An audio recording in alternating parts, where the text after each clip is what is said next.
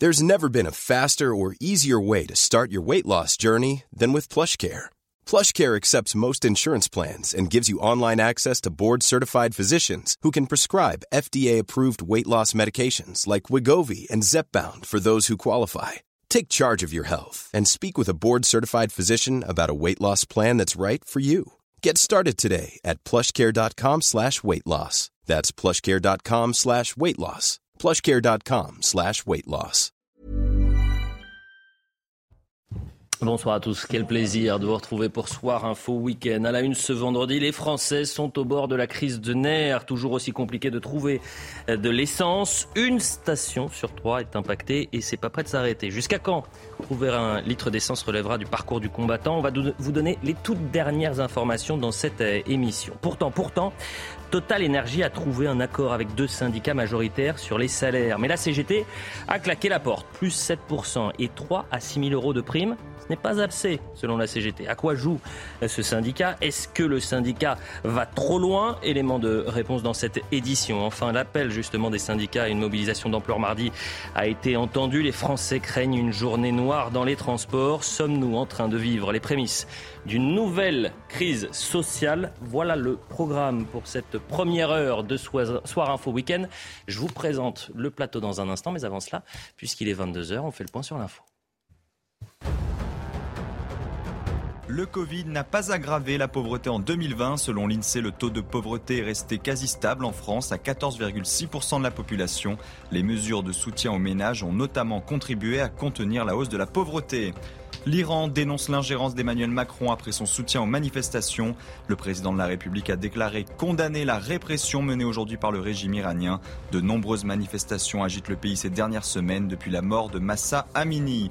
Donald Trump, cité à comparaître devant le Congrès, la commission d'enquête parlementaire sur l'assaut contre le Capitole a voté à l'unanimité en ce sens. Selon elle, l'ex-président américain avait prévu bien à l'avance de se déclarer victorieux à l'élection présidentielle de 2020. Enfin, en football, N'Golo Kanté ne disputera pas la Coupe du Monde avec l'équipe de France. Blessé aux ischio-jambiers, le milieu de terrain ne sera pas rétabli à temps pour disputer la compétition au Qatar. Il sera absent pendant environ trois mois. Voilà pour le point sur l'information. Je vous préviens, on a un soir info week-end de haute volée, de haute tenue ce soir. Pourquoi? Parce que c'est une édition quasiment spéciale consacrée à, cette crise des carburants. Et autour du plateau, on est bien sûr avec Karima Brick. Bonsoir Karima. Euh, à, vos côtés, vous avez Jean Messia. Jean, un plaisir de vous retrouver. Euh, Pierre Gentillet, maître Pierre, habituellement sur Soir Info Week-end. Vous avez trouvé de l'essence euh, ou pas? Vous avez des difficultés? Pas, besoin. pas, besoin? Pas, pas de voiture Pas de voiture? Bah, Pas de voiture, pas de discussion. On n'a pas le droit de parler ce soir si vous n'avez pas de voiture. plaisante, Pierre. Euh, Marc Varno. Bonsoir. Bonsoir, chef d'entreprise. Il y a déjà eu une grève dans votre entreprise ou pas? Jamais. Vous allez expliquer pourquoi Bah écoutez, j'expliquerai peut-être pourquoi. Dans 95% des entreprises de France, il n'y a jamais eu de grève de leur histoire. Et pourquoi les grèves sont toujours au même endroit? On va être avec Antoine Thiraud également, analyste économique. Bonsoir Antoine, et c'est un plaisir de vous retrouver. Euh, on est avec euh, Valentine Leboeuf. Valentine, vous êtes journaliste à la rédaction de CNews. Vous allez nous trouver les stations-service où on a de l'essence, parce que les Français sont en grande difficulté. Et pour commencer, c'est peut-être la séquence du jour, et c'est même la séquence de cette semaine, parce que vous avez une grève dans plusieurs raffineries, que c'est un syndicat désormais qui met la pression sur Total Energy, mais ce sont des milliers de Français qui en souffrent. Et regardez cette séquence, elle est fascinante. Pourquoi? Parce que maintenant, eh bien, c'est ce qu'on a vécu tout au long de cette semaine. Vous avez des Français qui entrent en conflit, qui se, qui se battent quasiment pour avoir un litre d'essence. Regardez. Bien arrivé, d'accord Moi, ça fait deux heures que je suis là et je suis coincé derrière là-bas. ça fait une demi-heure que vous êtes là, madame. Ça fait une demi-heure que vous êtes là. regardez, je viens de voir lui là, c'est Hubert. Comment il est prioritaire lui Non, non, et ça c'est Hubert, c'est pas normal. Moi je vous dis, je les connais. Moi je avec la Même s'il a un contrat, mon frère, c'est pas normal. C'est pas normal que Hubert passe avant. C'est pas normal. Ça c'est un Uber, je connais. Peu importe, ils sont pas prioritaires. Je fais rentrer deux là et deux là. C'est possible ou pas Mais c'est possible. Mais Parce que si je fais rentrer que là, eux, ils vont s'exciter. Non. Donc je fais rentrer. Mais comment vous faites même pour vérifier sur, sur, le capot quand même, non? Moi, je vois pas de balle. Comment vous la décrivez cette séquence Qui est fascinante, cette tension, ces gens qui n'en peuvent plus, qui souffrent, qui aimeraient bosser, être tranquilles, arriver à faire leur plein, mais qui depuis une semaine, eh bien, sont en galère. C'est le terme. C'est très intéressant. c'est très intéressant comme genre de séquence parce que justement, c'est là où on mesure le niveau de civisme d'une civilisation. euh, on a tous entendu ici des récits de personnes qui attendent 2, 3, j'entendais même 5 heures ce matin chez Morandini, et qui se font doubler par quelqu'un qui arrive avec son scooter, qui passe tout le monde ou qui passe deux, trois personnes et qui prétexte que c'est plus important. Vous voyez Et c'est là où ça génère des tensions. Mmh. Ben, vous voyez, c'est dans ces moments-là, dans ces moments de crise, dans ces moments de tension, qu'on a ces révélateurs-là du niveau de civisme. Et moi, je suis assez effrayé du manque de civisme d'une bonne partie de, d'une partie, de la enfin, partie de la population. Marc Vardon, on va parler de la CGT dans un instant, parce que c'est en train de devenir euh, le cœur, le nerf de la guerre, la CGT qui continue et qui maintient la pression sur Total Energy. Mais aujourd'hui, vous avez des Français qui ne veulent qu'une chose, c'est pouvoir bosser, pouvoir travailler, qui sont en grande difficulté depuis maintenant une semaine. Il y a, juste deux chiffres. Hein. Il, y a, il y a 7 Français sur 10 qui vont travailler en voiture. 70% des Français qui travaillent vont en voiture. Pour beaucoup d'entre eux, ce n'est pas un choix, c'est une obligation. Et c'est même parfois une contrainte. Et, et c'est devenu une, énorme contrainte. Mhm. En Ile-de-France, il y en a 50%, des, 50 des gens prennent le transport en commun, mais 50 autres il y en a 12% qui prennent les mobilités douces, 10% les, les deux roues, le reste, c'est en voiture aussi. Et il n'y a plus d'essence. Donc forcément, ça crée un problème énorme. On voit hein, justement 28,5% des stations qui manquent euh, de carburant, 41% en centre Val-de-Loire. Avec euh, euh, Valentine, qui est, vous qui êtes sur le plateau, on va essayer de comprendre, puisque la priorité des Français, Valentine, c'est évidemment de trouver ce fameux carburant. Comment on fait techniquement? Alors, il existe des applications, Elliot, pour vous aider à trouver de l'essence. Il y a par exemple celle qui montre des cartes participatives. C'est le cas de l'application Essence Co. Comment ça marche? Eh bien, pour chaque station-service, cette carte indique si elle est en rupture d'un ou plusieurs carburants. Si de l'essence ou du gazole est disponible, son prix au litre est affiché. Carte participative, pourquoi? Tout simplement parce que chaque automobiliste peut signaler directement sur l'application une rupture ou un approvisionnement. Dans le même esprit, vous pouvez télécharger Gasoil Now. L'application, écoutez bien, est passée de 70 000 utilisateurs par jour avant la grève à près d'un million et demi cette semaine. Ceux qui n'utilisent pas les téléphones, ils font comment? Est-ce qu'on a d'autres solutions, euh, Valentine? Oui, directement sur Internet, vous pouvez trouver la carte du gouvernement. Elle est accessible sur le site www.prix-carburant.gouv.fr pour chaque station-service en France, elle affiche le prix au litre de chaque carburant disponible et mentionne lorsque l'un d'entre eux est en rupture de stock. Attention toutefois parce que les données sont souvent loin d'être à jour. Quatre stations sur 10 n'auraient pas été actualisées sur le site depuis une semaine. Enfin, vous pouvez consulter la carte de Total.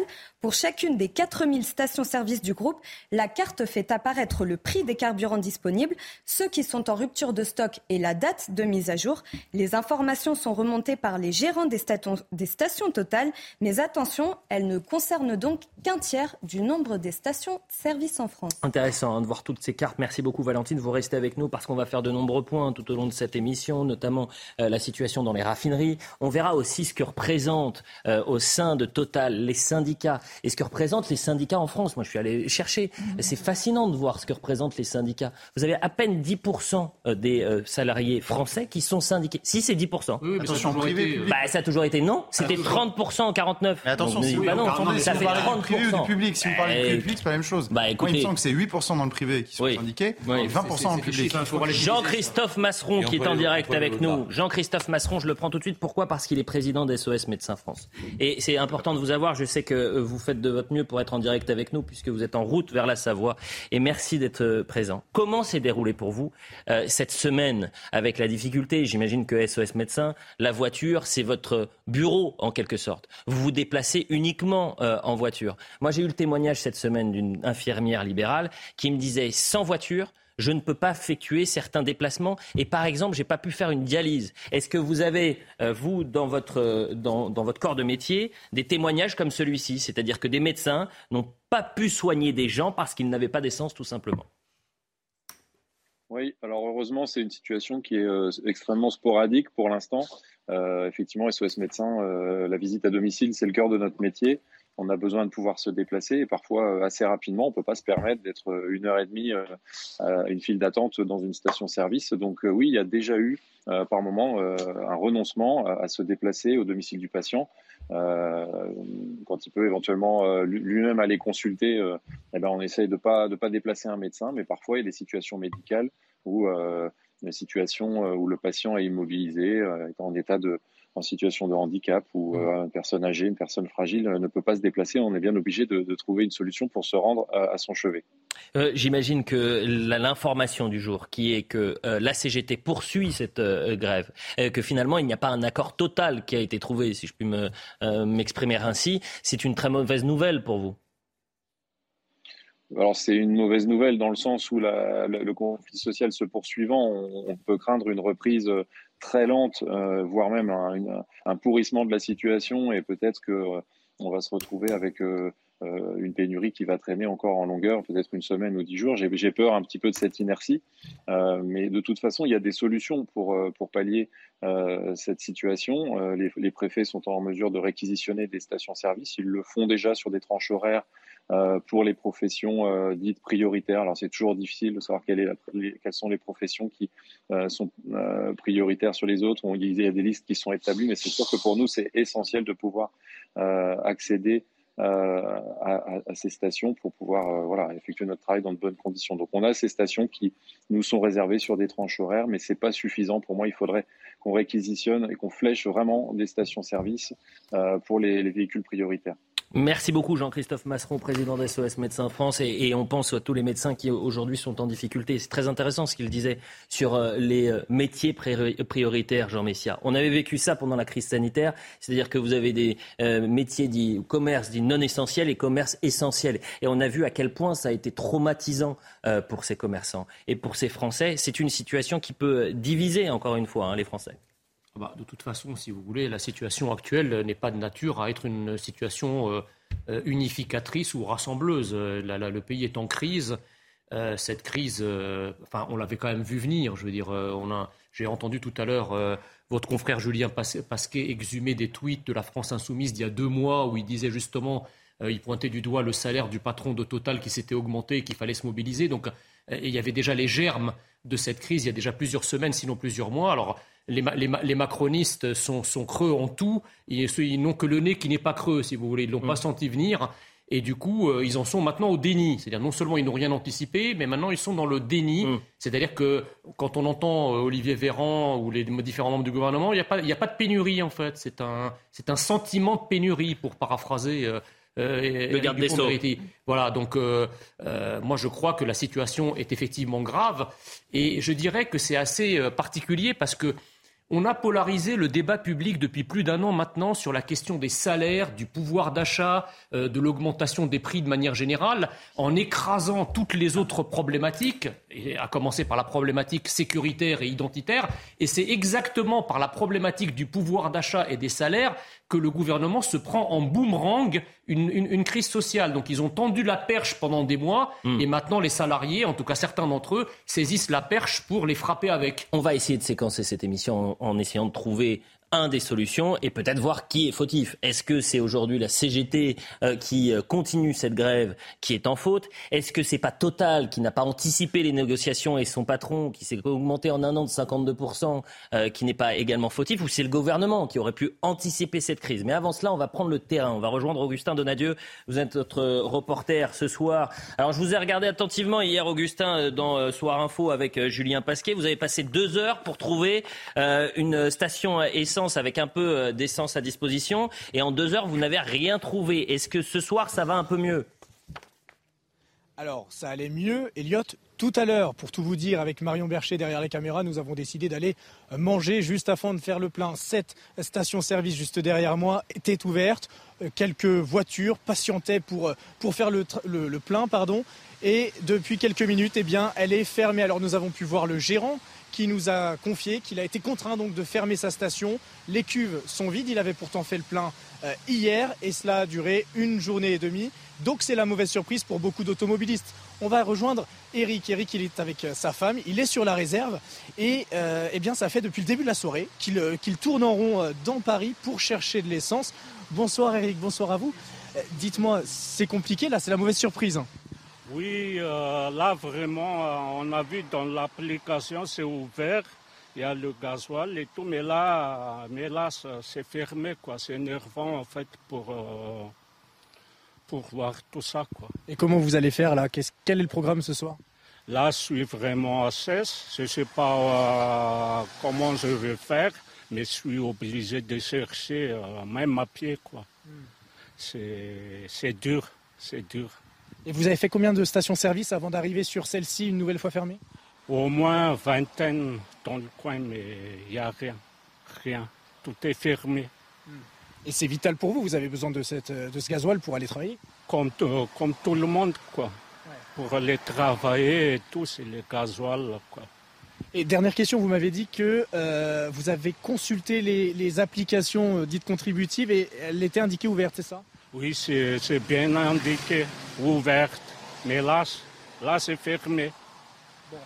Bon bah écoutez, on va vous souhaiter euh, bon courage et je confirme les dires d'Eric. Regardez, cette euh, application que l'on utilise depuis le début de la soirée avec, avec Marion, effectivement indique cette station euh, ouverte. Alors regardez, on va le faire en direct puisque c'est une application qui sert à tous les automobilistes. On va cliquer sur évidemment la station qui se trouve ici. Voilà, on va y arriver.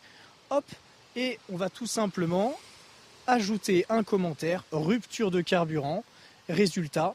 Voilà, à partir de maintenant, les automobilistes sont au courant que cette station euh, juste derrière nous eh bien, est fermée. Et quant à nous, eh bien, on va essayer de trouver une station ouverte dans Paris. Alors on va consulter euh, cette application et je pense qu'on va aider Eric et sa femme qui attendent déjà maintenant depuis euh, 10 minutes. Merci beaucoup Augustin Donadieu. On a trouvé la nouvelle version de Fort Boyard, c'est-à-dire il va falloir maintenant trouver des, stations euh, essence ouvertes. À, Paris, on préfère sourire, mais finalement, Karima, quand on voit la détresse de cet homme qui a fait 20 stations-service, qui est euh, aujourd'hui, qui utilise ce, moyen de transport, mais c'est aussi son moyen de tra- travail, quelle réponse on peut lui apporter? C'est ce qu'on voit, en fait, j'allais dire, depuis le début de la semaine. On voit que la, la tension monte. Et vous parliez tout à l'heure, euh, vous avez dit euh, il y avait certaines scènes et tout ça qui, qui étaient un peu inquiétantes. En fait, moi, je trouve que les Français sont d'une résilience incroyable. Parce qu'au sortir de deux ans de COVID, euh, d'une grande tension, d'arriver comme ça et encore une fois de, de payer, j'allais dire, les frais d'une minorité, ils sont euh, d'une patience inouïe, je trouve, plutôt dans les circonstances. Mhm. Et pour euh, répondre à votre question aussi par rapport à la responsabilité, elle est multiple. Je pense que Jean Messier l'a dit sur la question de l'anticipation. Euh, ça a été un échec total de la part du gouvernement. Ça, il y a une chose. euh, quand on regarde Total et les entreprises euh, bon, pétrolières euh, qui font des, des super profits, comme on dit, ou des, des profits assez, euh, assez faramineux, particulièrement au cours de la dernière année, les prix Mhm. de l'énergie qui ont littéralement explosé, donc euh, de- des milliards de dollars. On est à plus de 18 milliards de bénéfices. Donc, Effectivement, il y a quand même une autre bougie d'allumage sur la question du fameux salaire qui est de plus de 5 millions pour euh, le PDG, augmentation de plus de 50 Donc là, encore une fois, une autre responsabilité. Et pour revenir sur la question du syndicat, il y a vraiment une déconnexion totale avec la population. Une minorité qui se sert du droit de grève, qui est fondamental. On n'est pas contre le droit de grève. Évidemment, et j'allais dire, les Français sont pour le droit de grève également. Euh, donc, c'est- effectivement. Donc, finalement, c'est cette minorité qui se sert de ce droit-là pour bloquer complètement le pays, pour écraser finalement ce que quand on parle de, de cette France euh, même périphérique. Hein? Donc, il y a vraiment ce, ce, ce ras-le-bol et on le voit donc avec euh, les gens comme ça qui continuent de faire la queue. On va écouter justement hein, ces Français qui sont en colère. On va expliquer ce qui s'est passé euh, aujourd'hui. La CGT n'a donc que faire de l'accord salarial trouvé entre Total Energy et deux organisations pourtant majoritaires, la CFE et CGC et la CFDT. Le compromis, pourtant, il paraît intéressant. Et là, je veux l'analyse économique euh, d'Antoine Thiraud, puisqu'il y a eu un, accord qui a été trouvé. Euh, il voulait 10%, 10%, ces syndicats. Finalement, c'est 7%, dont 5% garantis pour les non-cadres, et 3 à 6 000 euros de, primes. Euh, finalement, vous avez ces deux syndicats qui ont dit Banco, ça nous va. Mais vous avez désormais la CGT qui dit non, on ne veut pas parce que nous, on veut 10% pour qu'on soit raccord avec l'inflation. Est-ce que vous, l'analyste économique que vous êtes, vous trouvez qu'il y a une certaine logique du côté de la CGT Alors, pour rappel, un peu de contexte, l'inflation, cette année, en septembre 2022, donc, elle s'établit à 5,3% en, en annuel. Donc, les prix ont augmenté de 5,3%. Ils ont obtenu 7% de- d'augmentation. Donc, si on prend le salaire réel, euh, il y a une augmentation des salaires qui est réellement de 1,3%, si on fait 5, enfin, 1,7%, si on fait la différence entre 5,3 et 7%. Et donc, euh, c'est un, je trouve que c'est quelque chose de légitime de, que ces salaires euh, se soient équilibrés avec l'inflation et qu'ils demandent 10%. Après, j'ai l'impression que 10% c'est un peu beaucoup. C'est eux qui, ça, la CGT pour eux ça ne suffit pas. J'ai l'impression que 10 milliards de, de bénéfices de, de total, j'ai l'impression qu'ils ont un peu les moyens aussi de- d'accorder ces, ces, euh, ces augmentations de salaire. Euh, il faut rappeler aussi que je trouve qu'il y a une erreur de communication de la direction de Total, dans le sens où euh, ils ont eu 10 milliards de, de bénéfices nets, donc c'est six- des six premiers mois de l'année, Et le premier mot qu'a eu M. Pouyanné, c'est de dire euh, on va augmenter euh, les actionnaires de 2, de 2 milliards. Hmm. Ils n'ont même pas parlé de, du sort de, de, de, ces, de ces salariés. Ça, c'est pour les Ils chiffres. pas dit. On comprend, Antoine Thierry, pour les chiffres. Mais là, je me tourne vers le chef d'entreprise. Demain, vous êtes chef d'entreprise de Total, euh, Marc Varno. Euh, vous faites quoi avec la CGT Vous auriez fait quoi cette semaine de plus que euh, M. Pouyanné? Ça, je pense que... Ou de moins, d'ailleurs Alors la question sur la CGT, il faut la poser au président de la République. hein. C'est plutôt à lui de gérer le problème de la CGT, pas au président de chez, de chez Total.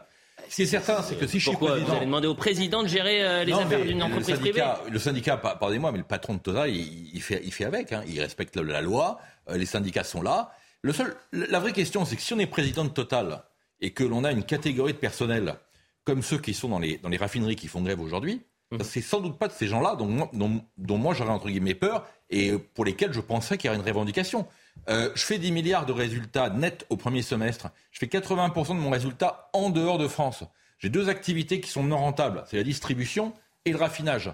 Mes, mes gars dans, dans le raffinage, ils sont entre 4 et 5 000 euh, bruts par mois. Ils ont eu 7 000 de primes l'année dernière. J'ai plutôt été inquiet de mon salarié sur une plateforme de forage au large du golfe de Guinée, qui lui aura peut-être envie de revendiquer. Sauf que c'est vrai que lui, s'il revendique, on va le licencier. Donc, bah, le, le- le- la personne qui est, sur, qui est dans, une, dans une raffinerie, quand on regarde les choses en face et objectivement, il fait, dans ses- avec son salaire, il fait partie des 10%, Fran- 10% de Français les mieux payés. Il y a 10% de Français qui gagnent plus de 4000 euros. Donc pourquoi voulez-vous que le président de Total aille se soucier, comme n'importe quel chef d'entreprise, des gens qui gagnent plus de Ah, 4000 c'est- euros c'est- On va Pardonnez-moi se en termes de communication, Jean Messia, lorsque vous êtes président, que vous faites, faites sur votre rémunération plus 52% en un an et qu'on réclame euh, une petite ristourne du côté, une grosse ristourne même du côté des salariés, et que vous leur dites non, euh, vous dites on va faire 3,5%, euh, on peut vous rironner, on peut vous dire ah, vous voulez jouer Oui, à ça, bah, très bien, on fait grève. Le problème, si vous voulez, c'est que le dialogue social à l'intérieur de Total, il, il est vicié pour une raison très simple. C'est qu'il y a, le, il y a le- les bénéfices du groupe. Le groupe Total est très bénéficiaire, d'accord Mais la branche raffinerie, qui a d'ailleurs été maintenue en France sous la pression politique depuis des années, parce que si elle obéissait simplement aux lois du marché, ça fait belle lurette que les raffineries de France auraient dû fermer. Et elles n'ont été maintenues en France que parce que le politique l'a exigé, qu'il y avait un enjeu d'emploi derrière très important. Donc en fait, les salariés, eux, euh, ont les yeux rivés évidemment sur les résultats du groupe et veulent leur juste retour des choses sur les résultats du groupe, sauf que le patron du groupe leur dit attendez, c'est vrai que le groupe fait des bénéfices, mais la branche raffinage sur laquelle vous êtes vous perd de l'argent. Donc en fait, on, ils ne parlent pas de la même chose. Il y, en a, il y a les uns qui sont rivés sur, le, sur l'activité raffinage qui perd de l'argent et les autres sont rivés sur l'activité du groupe qui lui en gagne. Donc on ne peut pas s'entendre. Donc alors à quel moment on, on considère que les augmentations accordées sont élevées ou pas élevées? C'est- Elles sont évidemment élevées si on s'en tient à l'activité de raffinage qui perd de l'argent, mais elles sont évidemment pas très élevées si on regarde les résultats du groupe. Tout l'enjeu du dialogue social interne à Total aujourd'hui se fait sur cette ambiguïté-là. La question qu'on se pose euh, juste après la publicité, c'est est-ce que la CGT va trop loin désormais? C'est-à-dire qu'il y a un compromis qui a été trouvé. Euh, J'ai l'impression que ça convient euh, quand même à une large majorité et des employés et des employés salariés syndiqués, mais la CGT veut continuer. Pourquoi la CGT co- continue ce, ce bras de fer? On se posera la, la question juste après la publicité. À tout de suite sur CNews. 30 sur CNews, la suite de Soir Info euh, Week-end. On est toujours avec Jean Messia, Pierre Gentillet, avec Marc Varno, Karim Abric et Valentine Leboeuf. On poursuit notre euh, édition spéciale consacrée à cette crise des carburants et cette euh, pénurie d'essence. J'imagine que vous avez été en grande difficulté aujourd'hui pour trouver un litre d'essence et ça va se poursuivre malheureusement dans les prochains jours. Alors le gouvernement nous promet une amélioration euh, d'ici euh, la semaine prochaine. Est-ce qu'on peut les croire? Est-ce que c'est faisable? On reviendra là-dessus dans un instant. Mais avant cela, le point sur l'info. Nous n'avons pas pour objectif de détruire l'Ukraine, ce sont les mots prononcés aujourd'hui par Vladimir Poutine lors d'un sommet régional au Kazakhstan. Le président russe dit ne pas prévoir de nouvelles frappes massives sur l'Ukraine ni une nouvelle vague de mobilisation dans l'armée. Danone annonce son retrait de Russie. Le groupe va transférer ses activités de produits laitiers et d'origine végétale, soit 90% de son chiffre d'affaires dans le pays. Il conserve la nutrition infantile. La facture pourrait atteindre 1 milliard d'euros. Et puis en football, le ballon du but de Diego Maradona avec la main de Dieu a été mis aux enchères. Il sera vendu à Londres le 16 novembre prochain. L'Argentin avait inscrit un doublé lors du quart de finale du Mondial 1986. C'était contre l'Angleterre, dont un but de la main qui a marqué l'histoire du foot. Voilà pour le point sur l'information. On fait le point sur l'état des raffineries ce soir avec vous, Valentine. Lesquelles sont en grève et lesquelles ne le sont pas? Expliquez-nous. Alors sur les sept raffineries que compte notre pays, cinq appartiennent au groupe Total Énergie et les cinq sont en grève. Il s'agit de la bioraffinerie de la Med dans les Bouches-du-Rhône et des raffineries de Fézin dans le Rhône, de Donge en Loire-Atlantique, de la raffinerie la plus importante de France située en Normandie près du Havre, ainsi que du dépôt de carburant de Flandre dans le Nord. Les deux raffineries qui ne sont plus en grève appartiennent au groupe Esso ExxonMobil et se trouvent à Fos-sur-Mer dans les Bouches-du-Rhône et à Port-Jérôme sur seine en Normandie. On a besoin de comprendre pourquoi il y a certaines raffineries qui sont actuellement bloquées, donc en grève, et d'autres non. Alors un accord a été trouvé la nuit dernière entre la direction de Total Energy et les syndicats majoritaires CFDT et CFE-CGC qui représentent à eux de 56% du personnel.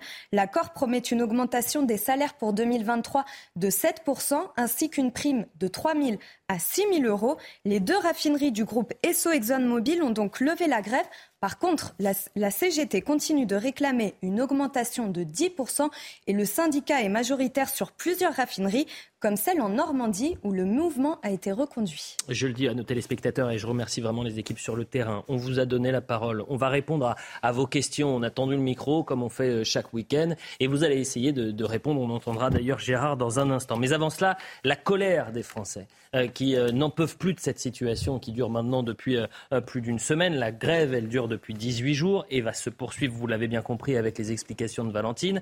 Mais maintenant, il y a un problème. Et ce problème s'appelle la CGT. Est-ce que euh, aujourd'hui, il est normal que la CGT poursuive cette mobilisation? Vous allez me le dire, mais d'abord, on écoute les Français. Bah, ça fait presque bientôt une heure, pour être honnête avec vous. Et je trouve ça inadmissible d'attendre comme ça, de laisser tout le monde comme ça, c'est inadmissible. On fait avec, on n'a pas le choix, mais passer une heure et demie euh, clairement dans une station-service, en fait, j'ai autre chose à faire. Ça fait une semaine que je passe de station en station et que soit les queues sont bien trop longues, soit il n'y avait pas d'essence. De manière générale, euh, en tant qu'employé aussi, euh, je peux dire que je peux les comprendre, mais à un moment donné, quand on donne un peu, il va falloir qu'ils acceptent le peu qu'on a donné parce que dans toutes les entreprises, c'est la même chose. Hein. Je comprends qu'on défende ses droits, qu'on prenne un pays en otage, c'est quand même assez compliqué. Je répète donc avec vous, Marc Varnaud, vous avez un compromis qui est trouvé. 7% d'augmentation pour 2023, 3 à 6 000 euros de prime. Vous avez deux syndicats majoritaires qui disent Banco, on y va. Mais la CGT qui dit non. Vous répondez quoi à la CGT aujourd'hui, Marc? Mais qui ne sont pas un parti politique, ils sont un syndicat, donc ils représentent, ils représentent leurs adhérents et les salariés des entreprises où ils sont, et qu'ils font de la politique avant de faire de la défense des, salariés. Je crois que la CGT, si vous voulez, s'est illustrée depuis euh, malheureusement euh, plus d'un demi-siècle, par des grèves essentiellement politiques, des grèves toujours de blocage. Ils sont minoritaires. Effectivement, comme c'était rappelé tout à l'heure, il n'y a, que, euh, a que 8% des salariés du privé qui sont euh, syndiqués en France, dont ce total, 19% de la, de la, fonction publique. Et dans ces 8%, c'est que certaines grosses entreprises, hein, on ne va pas les citer, mais Air France, Total, etc. Et donc là, ils sont dans un de leurs bastions, et donc ils en profitent, parce que ce qui les intéresse, c'est la capacité de nuisance versus ce qu'ils demandent. Donc c'est du chantage. Hmm. C'est du chantage, euh, Jean Messia Oui, mais... Ils prennent en otage les Français, c'est ce qu'on a pu entendre hein, d'ailleurs dans les déclarations, hein, les coups de gueule des Français. Hein. Oui, mais est-ce si nouveau?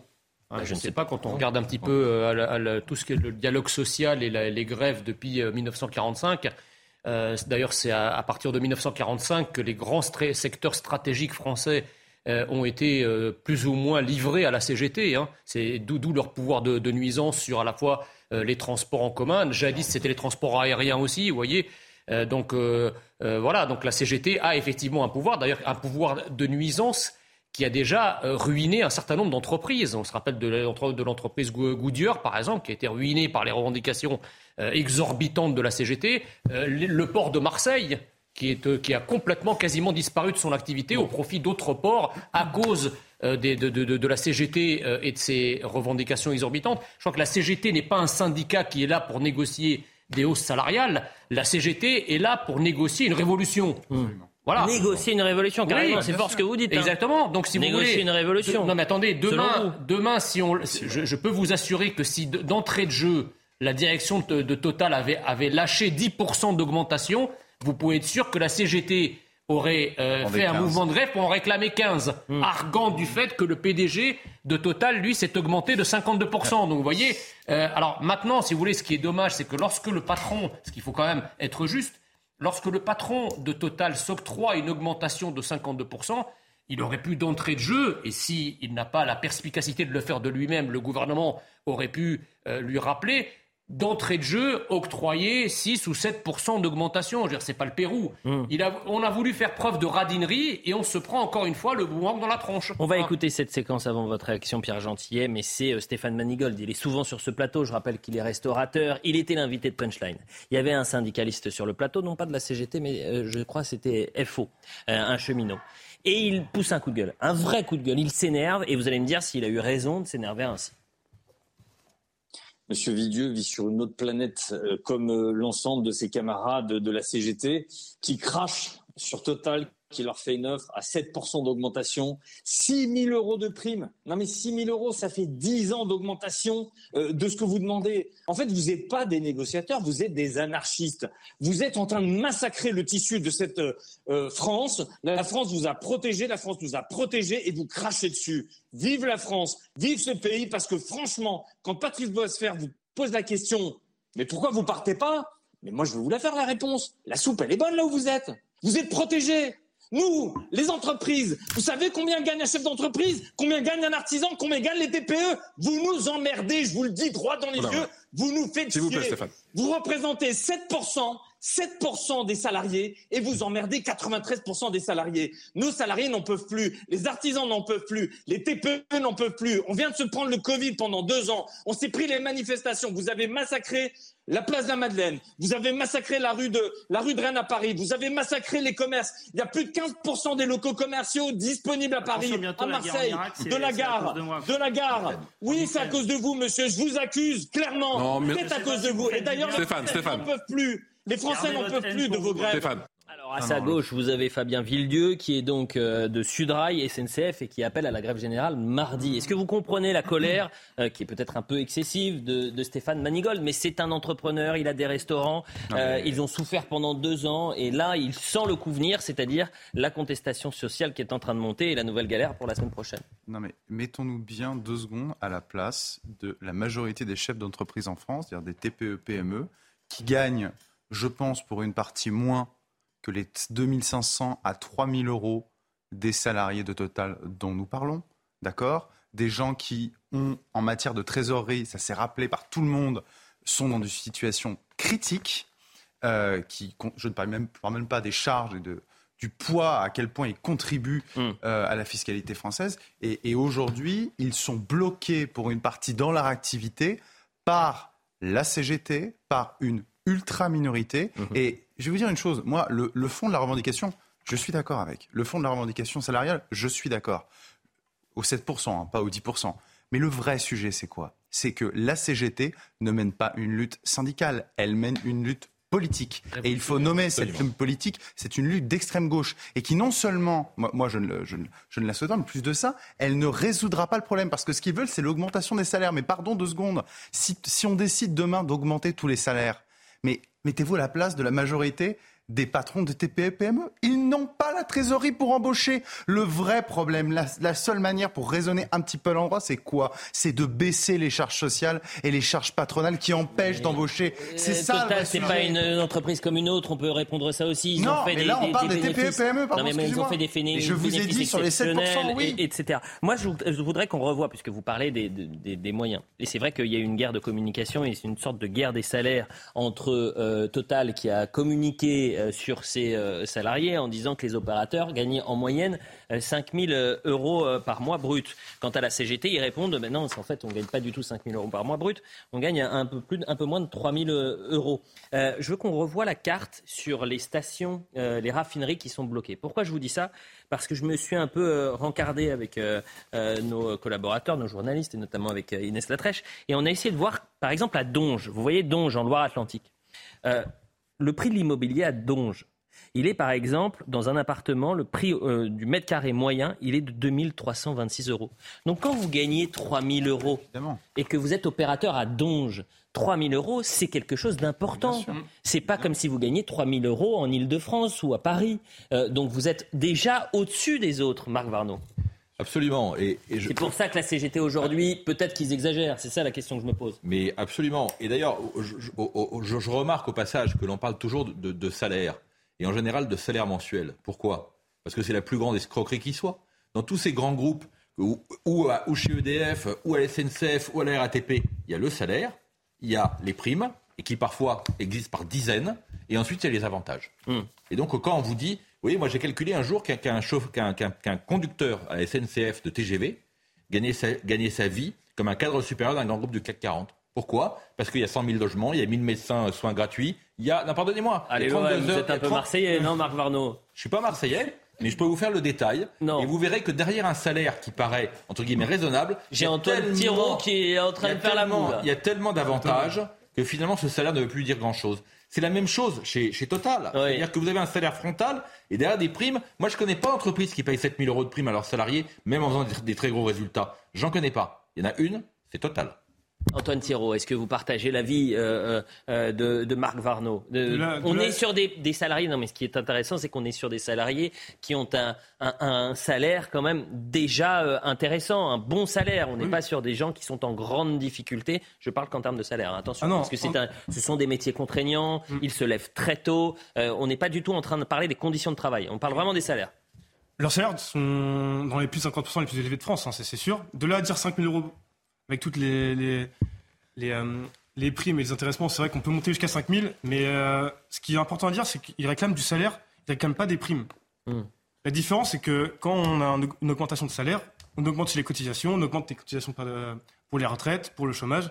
Donc c'est ça qu'ils revendiquent aussi. C'est pas que des primes exceptionnelles, c'est aussi quelque chose qui est pérenne. On sait que l'inflation, l'année prochaine, prochaine, va encore durer. Hmm. Donc eux, ce qu'ils veulent, c'est vraiment que les salaires augmentent pour euh, faire face à l'inflation et que ce soit pérenne dans soit Autre séquence très intéressante, Pierre Chasseret, euh, qui était, euh, vous savez, le, président de 40 millions d'automobilistes, toujours face à ce syndicaliste qui était dans, Punchline. J'invite les téléspectateurs à regarder Punchline avec Patrice Boisfer ou Laurence Farah. Formidable. Séquence très forte, parce que Pierre Chasseret lui dit, mais attendez, cette grève, vous vous rendez compte de ce qui se passe pour les travailleurs, les électriciens, les infirmiers libéraux, etc. Et le sujet pour lequel on est là aujourd'hui, c'est qu'il y a 40 millions d'otages sur la route. C'est ça la réalité de ce sujet. C'est qu'évidemment, vous arrivez sur la France n'a pas à remettre en question le droit de grève. Je suis d'accord avec vous. Enfin, évidemment, bien sûr, tout le monde est d'accord avec vous. Mais est-ce que en France, dans un pays comme la France, on peut se permettre aujourd'hui, pendant 25 jours, de laisser à l'arrêt une machine économique et de constater sur la route, alors, on va y aller au hasard, des accidents, un automobiliste qui a dû être désincarcéré de son automobile, heureusement qu'il n'est pas décédé, sur l'autoroute A1 avec 22 km de bouchons, parce que sur la bande d'arrêt d'urgence, tout le monde faisait la queue pour essayer d'avoir le Graal un petit peu d'or noir. Ou alors euh, des enfants qui n'ont pas eu de transport scolaire dans certaines régions de France. Des parents qui n'ont pas pu accompagner leurs gamins à l'hôpital pendant la nuit. Alors je veux bien qu'on s'emporte sur Total, etc. Mais ce n'est pas le sujet. Le sujet, c'est qu'est-ce que vous pouvez mettre en place en tant que gréviste pour assurer un espèce de service minimum qui vous donne suffisamment raison qui vous permette d'obtenir quelque chose, parce qu'évidemment, vous avez peut-être raison. Encore une fois, c'est pas à moi d'en juger. C'est même pas aux Français d'en juger. C'est à vous d'avoir ce combat avec Total, avec votre employeur. Moi, quand je veux une augmentation, je vais voir mon employeur. Je ne vais, pas, euh, vais pas essayer de bloquer l'intégralité de la France. Alors certes, le blocage, ça fonctionne mieux. On est d'accord. C'est certainement le meilleur moyen d'obtenir. Mais obtenir à quel prix? Combien d'entreprises vous, vous, avez mis sur la paille en quelques jours avec, euh, avec 25 jours de grève? Il y a des gens qui peuvent plus circuler, il y a des gens qui peuvent plus livrer. Karim Abrik. Franchement, cette réaction, euh, elle est très intéressante. C'est-à-dire qu'on a du mal désormais à comprendre la suite pour la CGT. Est-ce qu'elle est vraiment euh, pour les salariés? Est-ce qu'ils pensent au bien commun, c'est-à-dire l'augmentation des salaires, mais avec une perspective autre que seulement leur propre intérêt? Et c'est ça la grande question. Ben, c'est qu'ils veulent entraîner en fait tout le monde, toute la population, mais au service de leur cause d'abord. Mm. Alors c'est ça un peu. Mais moi, ce qui m'attriste dans cette histoire, c'est qu'on finit par monter les Français les uns contre les autres. C'est un peu ça qu'on est en train de voir. Et effectivement, la fameuse colère dont on parlait qui monte, On a vu bon, des stations clandestines, euh, des stations d'essence clandestines qui se formaient cette semaine.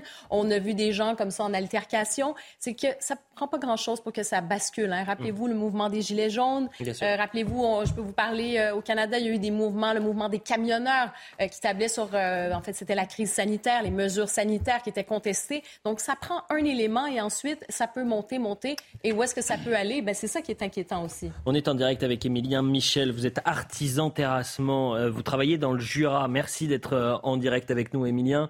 Euh, vous travaillez et donc vous êtes six salariés. Vous avez besoin de 1000 litres par jour, mais aujourd'hui vous êtes dans la grande difficulté. Vous êtes obligé d'organiser différemment votre, votre journée.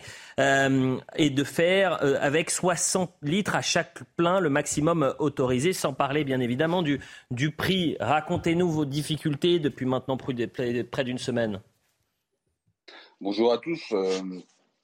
Euh, bah, notre difficulté, c'est la même que, celle, que, celle de tout le monde, particulièrement parce que nous, on stocke du, gasoil dans des cuves au sein de notre entreprise.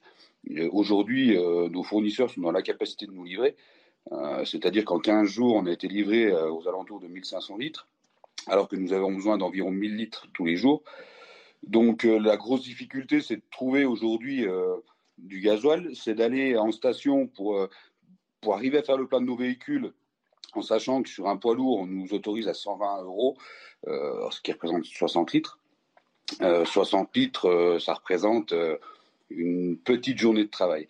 Donc euh, on perd notre temps, euh, une heure et demie euh, à trouver une station, une heure à faire la queue pour si peu. Voilà, pour si peu. donc pour nous, c'est très très compliqué. On, organise différemment, bien sûr, pour essayer de trouver des chantiers moins énergivores. mais aujourd'hui, oui, on est dans, dans le, dans, dans, le flou total et dans une, quelque chose de très compliqué. Emilien. De plus, euh, aujourd'hui, euh, on a des prix qui sont, euh, qui sont complètement délirants. aujourd'hui, on tourne à 2,25 euros jusqu'où on va aller. Emilien, moi, ce que j'ai envie de savoir maintenant, c'est Qu'est-ce que vous avez envie de dire à la CGT qui poursuit la grève? J'imagine que vous suivez attentivement ces négociations. C'est pas être pour ou contre, bien évidemment, mais vous voyez qu'aujourd'hui on arrive à un point de non-retour, que vous avez des syndicats euh, qui ont dit OK, c'est bon, on accepte le deal avec euh, plus de 7% d'augmentation et, et c'est, 3 à 6 000 euros de, de prime, mais la CGT et la CGT veut continuer. Vous leur répondez quoi la CGT aujourd'hui? Alors moi je leur réponds, mais aussi avec mes collègues de la CNATP, je trouve ça aberrant. Je trouve ça complètement aberrant. je ne suis pas contre leurs revendications, pas du tout. Par contre, on ne peut pas prendre en otage un pays comme ça. Et penser à, toutes les personnes qui touchent 1300, 1500, 1800 euros de salaire. Quand j'entends les revendications qu'ils demandent, euh, quand la plupart touchent 3000 euros, moi je me dis qu'ils sont déconnectés de, la, déconnectés de la vie, vraiment déconnectés. Euh, aujourd'hui, on leur accorde 7%, mais prenez, prenez 7% et, arrêtez. Arrêtez de, nous prendre en otage. Parce que nous, aujourd'hui, les TPE comme nous, euh, aujourd'hui, je peux vous dire que je ne touche pas ce qu'un salarié euh, de chez Total touche, moi. et pourtant, je me démène 14 heures par jour pour faire vivre bah, moi et mes ouvriers. Donc, je trouve, c'est l'incompréhension. À un moment donné, je pense que c'est de la prise d'otage et, et, et c'est même pas défendre le droit des salariés, c'est défendre, comme vous l'avez dit tout à l'heure, c'est vraiment politique. Pour mm. moi, c'est politique. Et aujourd'hui, on ne peut plus accepter ça, pour moi. Mais écoutez, merci, c'était important. J'ai pas voulu vous couper parce que ce que vous étiez en train de dire était très fort et on vous souhaite bien évidemment bon courage. On va essayer de vous suivre dans les prochains jours. Vous êtes le bienvenu et même si vous voulez venir sur euh, le plateau. Si un jour vous récupérez un, plein d'essence euh, euh, rapidement, vous êtes le, bienvenu, cher Émilien. Et on pense à, vos salariés. Je me tourne vers vous, Pierre Gentillet, parce qu'il y a cette contestation sociale, mmh. mais mardi, il y a un appel à la mobilisation. Et il y a un appel, certains responsables politiques appellent même à la grève générale.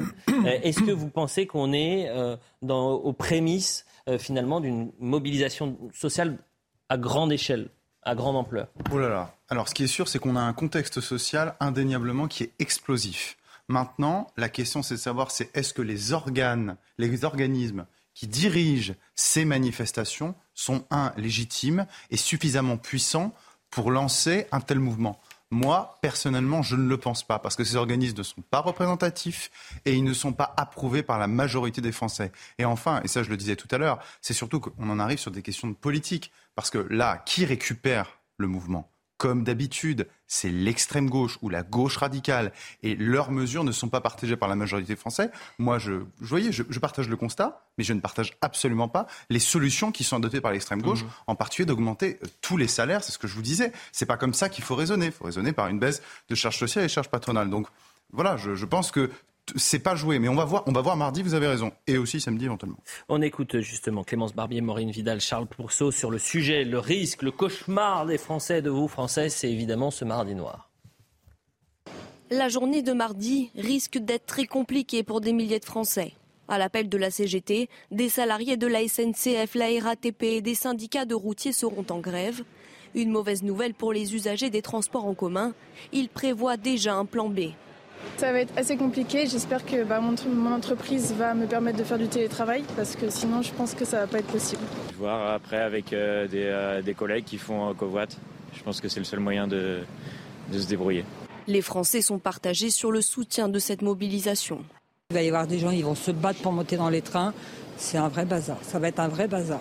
Ça m'énerve pas. Je pense que chacun a ses revendications, mais, mais voilà. Enfin, si tant que c'est pas tout le temps, Plusieurs centrales nucléaires sont déjà en grève depuis plusieurs semaines. Des salariés se mobiliseront bien ce mardi. Ils seront rejoints par d'autres secteurs, celui de la santé, l'éducation ou des organisations de jeunesse comme l'UNEF ou la vie lycéenne. Mobilisation générale, un peu à la gilet jaune. Vous y croyez, Jean Messia? Ah, c'est tout à fait possible. Et l'argument qui consiste à dire que ces syndicats sont non seulement minoritaires, mais qu'en plus ils ne sont pas légitimes, ne tient pas la route si l'on regarde l'histoire sociale de la France. en France, les syndicats, en tout cas depuis une trentaine, une quarantaine d'années, ne sont plus représentatifs. Par contre, ils ont une, c'est toujours, comment dirais-je, la petite flamme qui allume la mèche de la poudrière. Et évidemment, la poudrière a d'autant plus de chances d'exploser euh, qu'elle est déjà euh, éminemment chargée. Là, en l'occurrence, la CGT, qu'est-ce qu'elle va rechercher? Elle va rechercher à profiter de l'essence pour mhm. faire partir le pays dans tous les sens, si je puis me permettre. Et donc de généraliser, de faire tache d'huile sur l'ensemble, sur l'ensemble du pays. Et comme il y a quand même une colère latente dans le pays, c'est pas impossible. Et ça sera l'heure de vérité de la politique budgétaire du gouvernement qui, rappelons-le, a déversé des tombereaux de pognon euh, sur l'économie française dans le cadre du quoi qu'il en coûte, du bouclier tarifaire, etc. Si effectivement ça prend, à ce moment-là, ça sera un échec patent de la politique économique du gouvernement.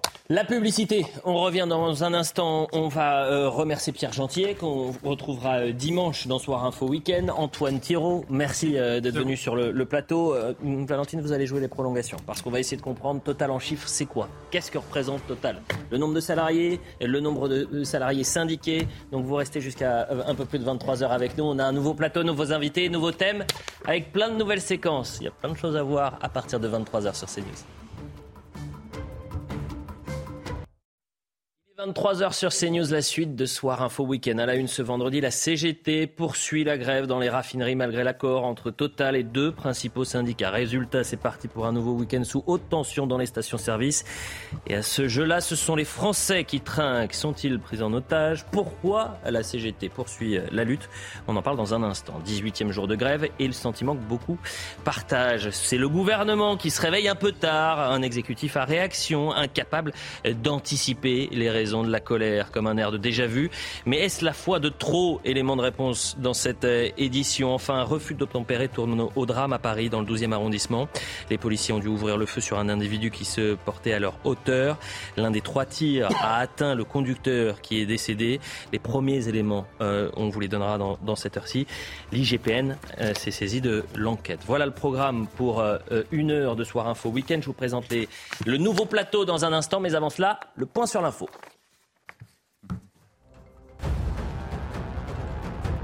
Vous en parliez, cher Elliot, un homme est mort ce soir lors d'un refus d'obtempérer à Paris. Selon deux sources policières, vers 19h dans le 12e arrondissement, des policiers ont souhaité contrôler trois hommes à bord d'une voiture. Le véhicule a démarré puis percuté une autre voiture. Deux fonctionnaires de police ont alors tiré en direction du véhicule. Le conducteur est décédé et les deux policiers ont été placés en garde à vue. L'Iran dénonce l'ingérence d'Emmanuel Macron après son soutien aux manifestations. Le président de la République a déclaré condamner la répression menée aujourd'hui par le régime iranien. De nombreuses manifestations agitent le pays ces dernières semaines depuis la mort de Massa Amini. Le tableau Les Tournesols de Van Gogh aspergé de soupe à Londres, un acte de vandalisme réalisé par des militants écologistes. Ils demandent l'arrêt immédiat de tout nouveau projet pétrolier ou gazier. Le prix de l'œuvre vandalisée est estimé à plus de 84 millions de dollars. Enfin, N'Golo Kanté ne disputera pas la Coupe du Monde de football avec l'équipe de France. Blessé aux ischio-jambiers, le milieu de terrain ne sera pas rétabli à temps pour, pour disputer la compétition au Qatar. Il sera absent pendant environ trois mois. Voilà pour le point sur l'information. On vous retrouve euh, dans une trentaine de minutes pour un nouveau point. Jean Messia est toujours avec nous. Marc Varno est également chef d'entreprise. On est avec Karim Abric, euh, qui est avec nous tous les vendredis, bien sûr. Et deux députés sont présents sur ce plateau, qui était en séance. Donc vous travaillez jusqu'à très tard. William Martinet, c'est un plaisir de vous retrouver euh, sur ce plateau. Vous étiez très présent la saison dernière. Et puis, euh, vous avez eu beaucoup de boulot euh, depuis euh, le mois de juin.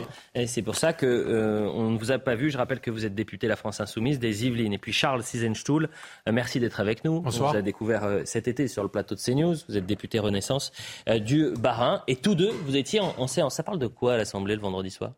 Alors en ce moment, on est sur la première partie du projet de loi de finances. On débat des mesures fiscales et là. Avant le 49.3 on sait rien. Ah, vous n'en savez rien? Il y a une chance sur combien qui est le 49.3 qui dire que, que, la probabilité est quand même un peu plus élevée que sous les examens budgétaires euh, précédents, mais pour le moment, on n'en sait rien. Le, le, débat, il a lieu là depuis euh, toute la semaine. Ça avance. D'ailleurs, on a des débats très intéressants. Par exemple, cet après-midi, on a eu un débat de près de deux heures uh-huh. sur euh, l'héritage, euh, ce genre de choses. Donc, euh, vraiment, je devais, on devait absolument pas parler de ça parce que c'est vraiment le, les stations essence, les stations service, la pénurie d'essence qui, qui, nous préoccupe. Mais bah, justement, vous faites... ça nous fait réfléchir quand même parce que vous dites, vous discutez d'héritage et tout ça. J'ai l'impression qu'il y a des gens qui vont nous écouter à la maison qui vont se dire, mais attendez, ils sont déconnectés ou quoi de, ce qui se passe? Non, on n'est pas déconnectés. Enfin, il faut, faut expliquer. C'est normal, c'est le projet de loi de finances. Le projet de loi de finances examine, on examine euh, article par article. Euh, voilà. Et en fait, c'est pas tant ça, mais j'ai l'impression. J'ai plus l'impression, c'est c'est 12 heures de discussion, c'est très intéressant, mais sauf que s'il y a 49.3, c'est peut-être que l'amendement sur l'héritage, on n'en aura plus rien à faire. C'est-à-dire 49.3 tombe, boum, on oublie tout ce qu'on a, ce qu'on a vu pendant des mois. C'est même euh, pire que ça. C'est ah. qu'il y a non seulement un risque de 49.3, donc passage en force de l'exécutif. Hum. Je rappelle le principe du 49.3, c'est que à partir de ce moment, le texte est adopté, sauf motion de censure qui mm. fait tomber le, gouvernement. Mais surtout, le gouvernement euh, et la Première ministre précisément a la possibilité de décider quel sera le contenu du texte imposé par 49.3. Donc c'est-à-dire toutes les discussions qu'on a eues constructifs parfois, euh, parfois moins, euh, des amendements qui ont été adoptés, c'est la Première ministre qui va seule décider lesquels bah, on retient. C'est ce que je suis en train de dire. C'est-à-dire que les 12 heures de discussion et moi, ça me scandalise. Et y ah. compris des amendements, je pense à, à l'amendement de taxation sur les super dividendes qui a été proposé par un de nos collègues Modem. Bon, on va dire que c'était une vision, une version édulcorée de euh, la proposition de taxation des super profits de la NUPES. Mais c'est mieux que rien. Cet amendement, il a été adopté, y compris par certains députés macronistes, et on ne sait pas à l'heure actuelle si Elisabeth Borne, en 449.3, ne va pas balayer ce qui a été voté. Avançons, puisque là, on fait un pas de côté. 23h, et je le dis aux téléspectateurs, on est Jean Messia, s'il vous plaît, on est ensemble jusqu'à minuit. Comment? Il parle de l'héritage. Est-ce qu'ils vont nous faire hériter de la France? Très bien. Ou est-ce qu'on héritera d'un autre pays? Ne vous inquiétez pas pour l'héritage français. 23 heures et je le dis, on est ensemble jusqu'à minuit. On continue euh, de faire un point sur cette pénurie d'essence et ces Français qui n'en peuvent plus. On est allé vous voir tout au long de la journée. On entendra votre colère, on entendra vos questions. On essaiera d'y répondre pendant cette heure. Vous n'hésitez pas à réagir, bien évidemment, sur les réseaux sociaux. On voit d'abord le sujet, le chaos dans les stations essence avec Alexis Vallet. Le son du klaxon, un moyen de contestation quand l'attente pour faire le plein d'essence devient interminable. Ça va faire là aujourd'hui deux heures, je suis arrivé à 9h30 et sinon ça fait une semaine. Je suis parti à 10h15, j'ai pris ma voiture et il est euh, bientôt midi, midi moins 20 et je ne suis pas encore arrivé. Puis il y a des gens qui klaxonnent, les gens sont énervés, on le sent. Autre station mais même constat, certains automobilistes perdent patience jusqu'à faire preuve d'incivilité oui, ça, tout le monde est surexcité, énervé, euh, ils se tapent tous dessus, c'est normal. Après, bon, c'est normal, non, mais bon. Les, les, invectives, là, je vois pendant que je vous parlais, il y en a deux qui ont dû nous passer devant. Euh, donc, du coup, voilà, c'est c'est pas possible. On est comme dans un pays civilisé, mais du coup, on voit que là, dans des cas comme ça, les instincts primaires ressortent. Des situations rocambolesques qui font parfois sourire. Il y aurait de quoi écrire un livre, hein, c'est kafkaïen. Vous savez, vous voyez le bout, vous Oui, ça y est, hein, je suis content, oui, je, repris espoir. Je désespérais pas, mais euh, je suis content, oui. Il faudra s'armer de patience, car la pénurie pourrait encore durer plusieurs jours. Euh, Valentine Leboeuf, on va faire un point euh, avec vous. On a besoin de comprendre ce qu'il se passe aujourd'hui. On a euh, eu des négociations, je rappelle aux téléspectateurs. deux syndicats ont trouvé un compromis avec Total Energy, mais la CGT refuse ce compromis, c'est-à-dire plus 7% de salaire et une prime de 3 à 6 000 euros, une prime exceptionnelle. La CGT dit non. Moi, j'ai besoin de comprendre. Les téléspectateurs ont besoin de comprendre. Total en chiffres, c'est quoi? Alors le groupe Total Energy, c'est 100 000 salariés partout dans le monde, dont 35 000 en France. Et parmi ces 35 000 personnes, 14 000 travaillent dans l'industrie du pétrole. Concernant les syndicats, aux dernières élections, la CFE-CGC est arrivée en premier. Il représente 32% des salariés. La CGT est deuxième et représente près de 29 des salariés. Enfin, la CFDT arrive en troisième position et représente près de 24% des salariés. C'est pour cela que concernant l'accord qui a été trouvé avec la direction de Total, on parle de la CFE-CGC et de la CFDT comme les deux syndicats majoritaires puisqu'ils représentent à eux deux 56% des salariés du groupe. À noter cependant, et je vous le disais tout à l'heure, la CGT est majoritaire sur plusieurs sites de raffinerie en France, dont celui de Normandie, qui est le plus important, là où la grève a été reconduite. Merci, chère euh, Valentine, pour toutes ces précisions pendant la, première heure. Vous allez céder votre place à, euh, Nathan Dever. Et donc, je me tourne vers vous, William Martinet. Parce que vous applaudissez la mobilisation depuis euh, maintenant 18 jours. Et vous voulez même aller plus loin. Il faudrait même une grève générale. Il faut que tout le monde se mobilise pour faire grève et mettre le pays à l'arrêt pour lutter contre euh, ces salaires. Nous, depuis le 22 heures, on a euh, des témoignages. On était par exemple avec Émilien Michel. Il est artisan terrassement. Il dit j'en peux plus. Je suis en train de souffrir. Je ne comprends pas pourquoi la CGT sarc alors que nous, on a juste besoin d'essence pour travailler. Et on gagne deux, voire trois fois moins que les salariés de, Total aujourd'hui. Vous leur répondez quoi à ces gens-là? Alors d'abord que je comprends leurs difficultés.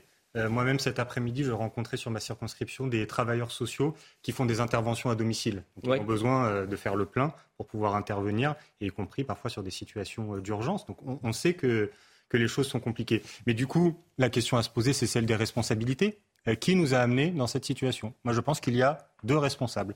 Le premier, le principal, c'est M. Pouyanné, qui est PDG de Total, qui est à la tête d'une entreprise qui a fait 10 milliards de super profits cette année, mhm. qui lui-même s'est augmenté de, 50%. Voilà, mhm. donc tous les mois, c'est un demi-million d'euros qu'il met dans sa poche et qui a expliqué aux salariés euh, de Total que il fallait attendre, qu'il était hors de question d'avoir tout de suite des discussions, euh, des discussions salariales. Donc premier fautif, c'est Pouyanné pour vous. Voilà. Deuxième, deuxième fautif, c'est le gouvernement qui nous dit là maintenant que peut-être euh, il va réquisitionner euh, des salariés pour essayer de régler la situation, mais c'est des super profits total qui auraient dû être réquisitionnés. Et plus largement, c'est la question des salaires, puisque la question des salaires, elle se pose à Total, mais elle se pose partout. Moi, en tant que député de la NUPES à l'Assemblée nationale, en juillet dernier, je proposais de faire voter des amendements qui disaient augmentation du SMIC, des amendements qui disaient indexons les salaires sur l'inflation pour pouvoir les augmenter, pas seulement pour les personnes au SMIC. C'était des solutions à ces problèmes, mais que ce soit à Total avec M. Pouyanné, que ce soit au gouvernement, personne n'a rien voulu entendre. Et la seule chose qui permet de débloquer la situation, c'est le mouvement social qui est en cours. Donc si c'est le rapport de force dont on a besoin,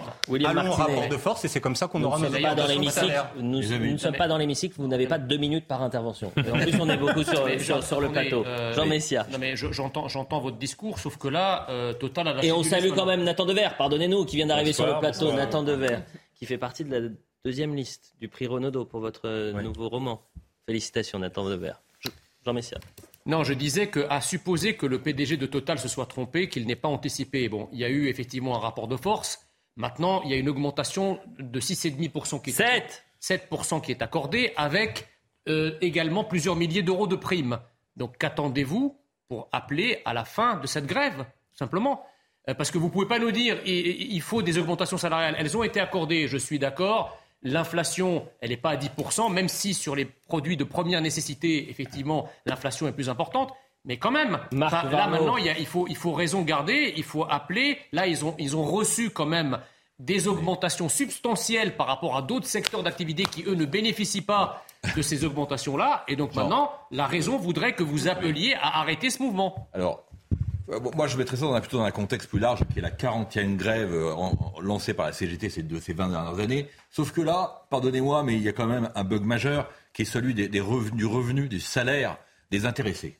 Hein, ils font quand même partie des 20% des Français qui gagnent le mieux leur vie, les gens dans les raffineries, et ça pose un souci. Ça pose un souci pourquoi? Parce qu'on est quand même dans le pays d'Europe où on travaille le moins, dans celui où on a le plus de congés, dans celui où on a le plus de grèves et dans celui dans lequel on a le moins de syndiqués. Eh ben, il y a quand même un bug quelque part. Le bug, il s'appelle la CGT qui est représenté dans tous les secteurs de blocage, mais nulle part ailleurs. Moi, j'ai jamais rencontré un patron de PME ou un garagiste qui dit attends, j'ai la CGT chez moi. La CGT, elle est chez Air France, à la RATP, à la SNCF, là où elle a la garantie de l'emploi et là où elle peut bloquer le pays. Et eh ben, c'est ce qu'ils font chez Total aujourd'hui. Nathan Dever.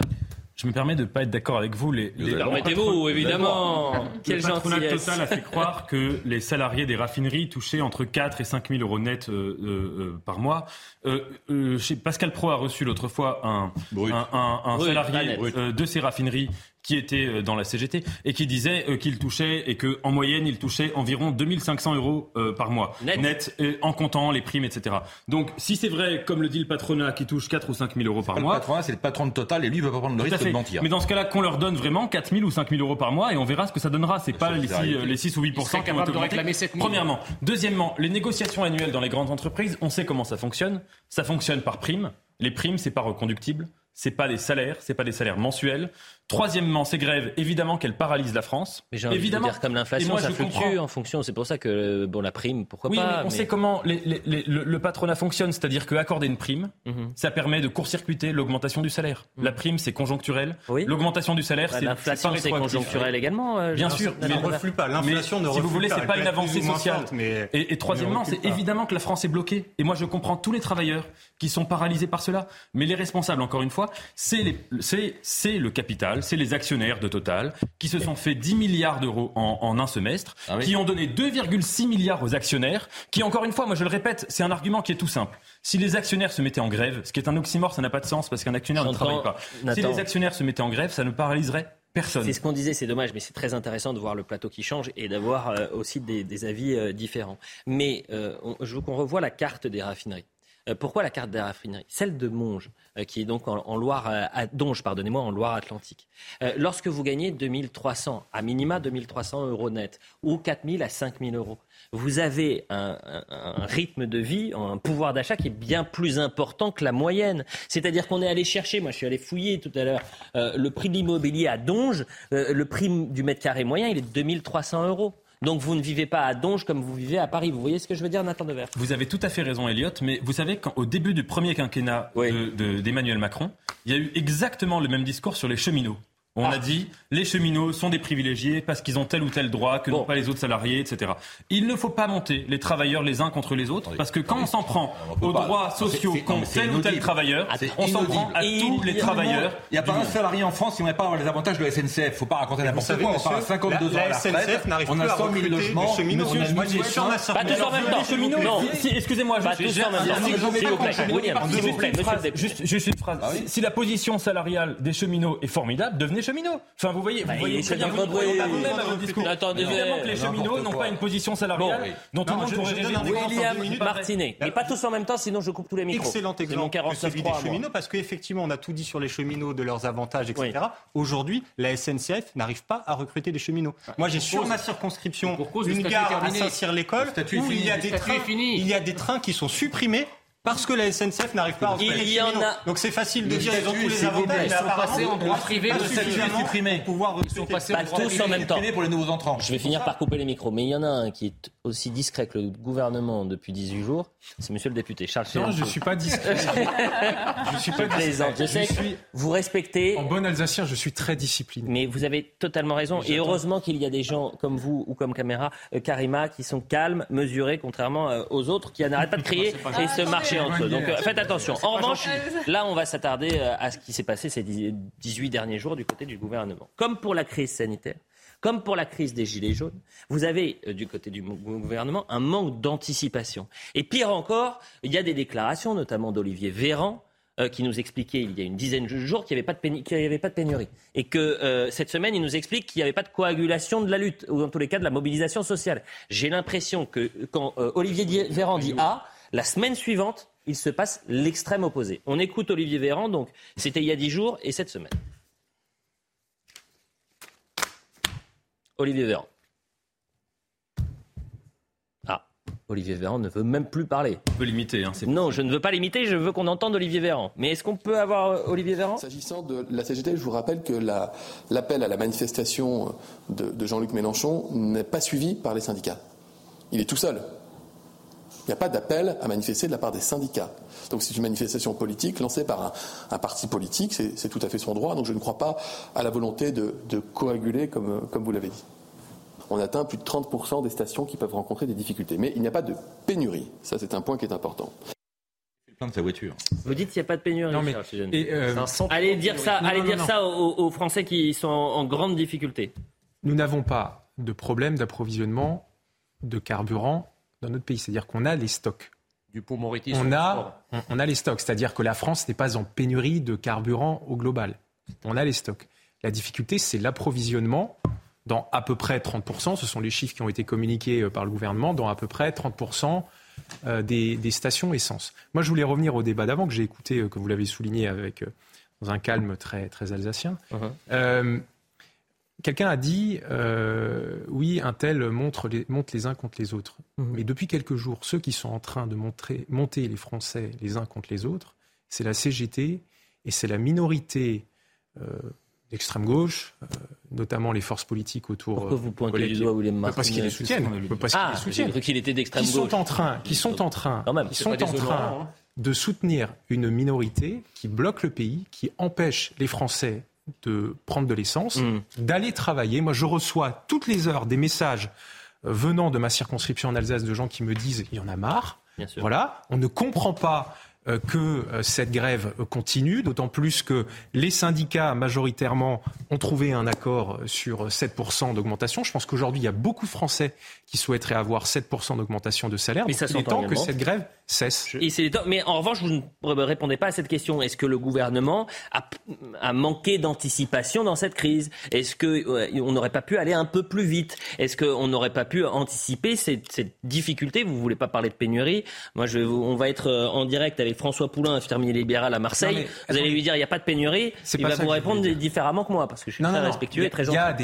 Il y, a des, il y a des stations essence effectivement aujourd'hui où il y a mais c'est la guerre totale, c'est l'enfer. Je pense qu'Olivier Véran a voulu dire, c'est les propos du 5 octobre que vous avez montré. Mais... Ce qu'Olivier Véran a voulu dire le 5 octobre, c'est que nous n'avons pas de problème d'approvisionnement en essence pour la France. Vous avez besoin de faire la traduction de, ce que dit le porte-parole du gouvernement. À peu près 30% député, vous savez qu'aujourd'hui... Sur la responsabilité du gouvernement, je vous réponds. Moi, j'ai écouté tout à l'heure les propos qu'a tenus la, ministre, euh, la ministre de l'énergie. Ah. La ministre de l'énergie. La ministre de l'énergie a reconnu que effectivement, il y a des choses qui auraient pu être mieux faites au cours des derniers jours. Mais ils avaient 18 jours pour le dire avant. On écoute Marine Le Pen, pas d'anticipation. Elle a rencontré la première ministre et c'était au sujet de la réforme des retraites.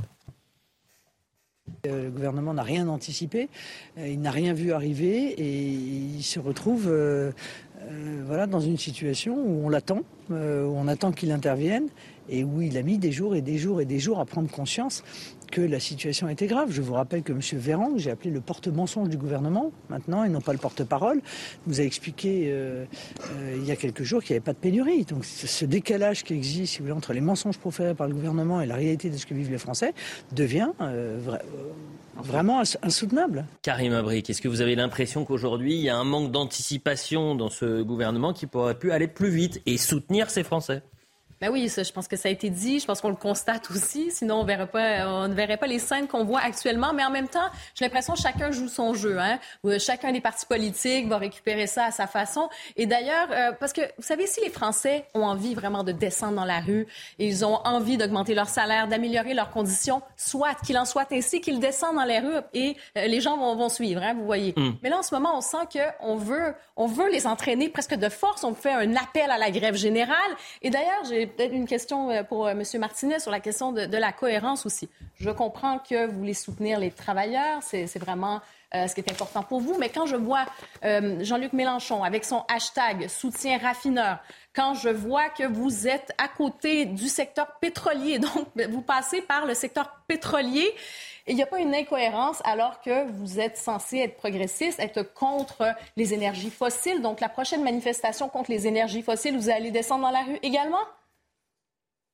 Euh, je vous avoue, j'ai du mal à voir la, contradiction, puisque quel que soit le modèle de société qu'on défende, et effectivement celui de la France insoumise, c'est un modèle décarboné, où le, le pétrole n'aura à long terme plus sa place. Mais ça, ça, ne fait pas. Oui, mais ça ne fait pas. Mais ça, ça ne fait pas disparaître. Ça ne fait pas disparaître les, les raffineurs qui aujourd'hui ont un travail, un travail qui est, indispensable. Donc j'ai du mal à, à voir en quoi je ne devrais pas me préoccuper de leurs conditions de travail. Non, c'est pas une question. C'est une question. Est-ce que vous allez, est-ce que vous allez militer après Vous allez descendre dans la rue contre ces travailleurs éventuellement parce que vous allez militer contre les énergies fossiles? C'est un peu la question. Bah, c'est des affreux pollueurs en fait. Vous se battre contre les énergies fossiles, c'est pas se battre euh, contre les travailleurs euh, du groupe Total ou, euh, ou autre. Et même c'est d'ailleurs le, bah, contraire que ce soit. Vous que vous, non mais vous abordez un débat intéressant sur sur l'énergie, que ce soit le pétrole ou que ce soit le nucléaire, de secteurs qui a besoin, qui a besoin de, transformer en profondeur. On a besoin des travailleurs dans ces secteurs pour faire la transition écologique. Ils sont ils sont contre le nucléaire, ils sont contre les énergies fossiles. Ils veulent qu'on fonctionne aux flatulences des vaches.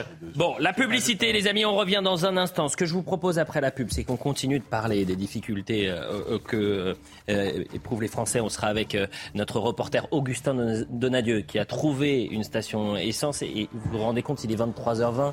Et il y a encore des, des, dizaines de personnes qui attendent et qui espèrent trouver de l'essence. On sera en direct également avec François Poulain. Il est infirmier libéral à Marseille.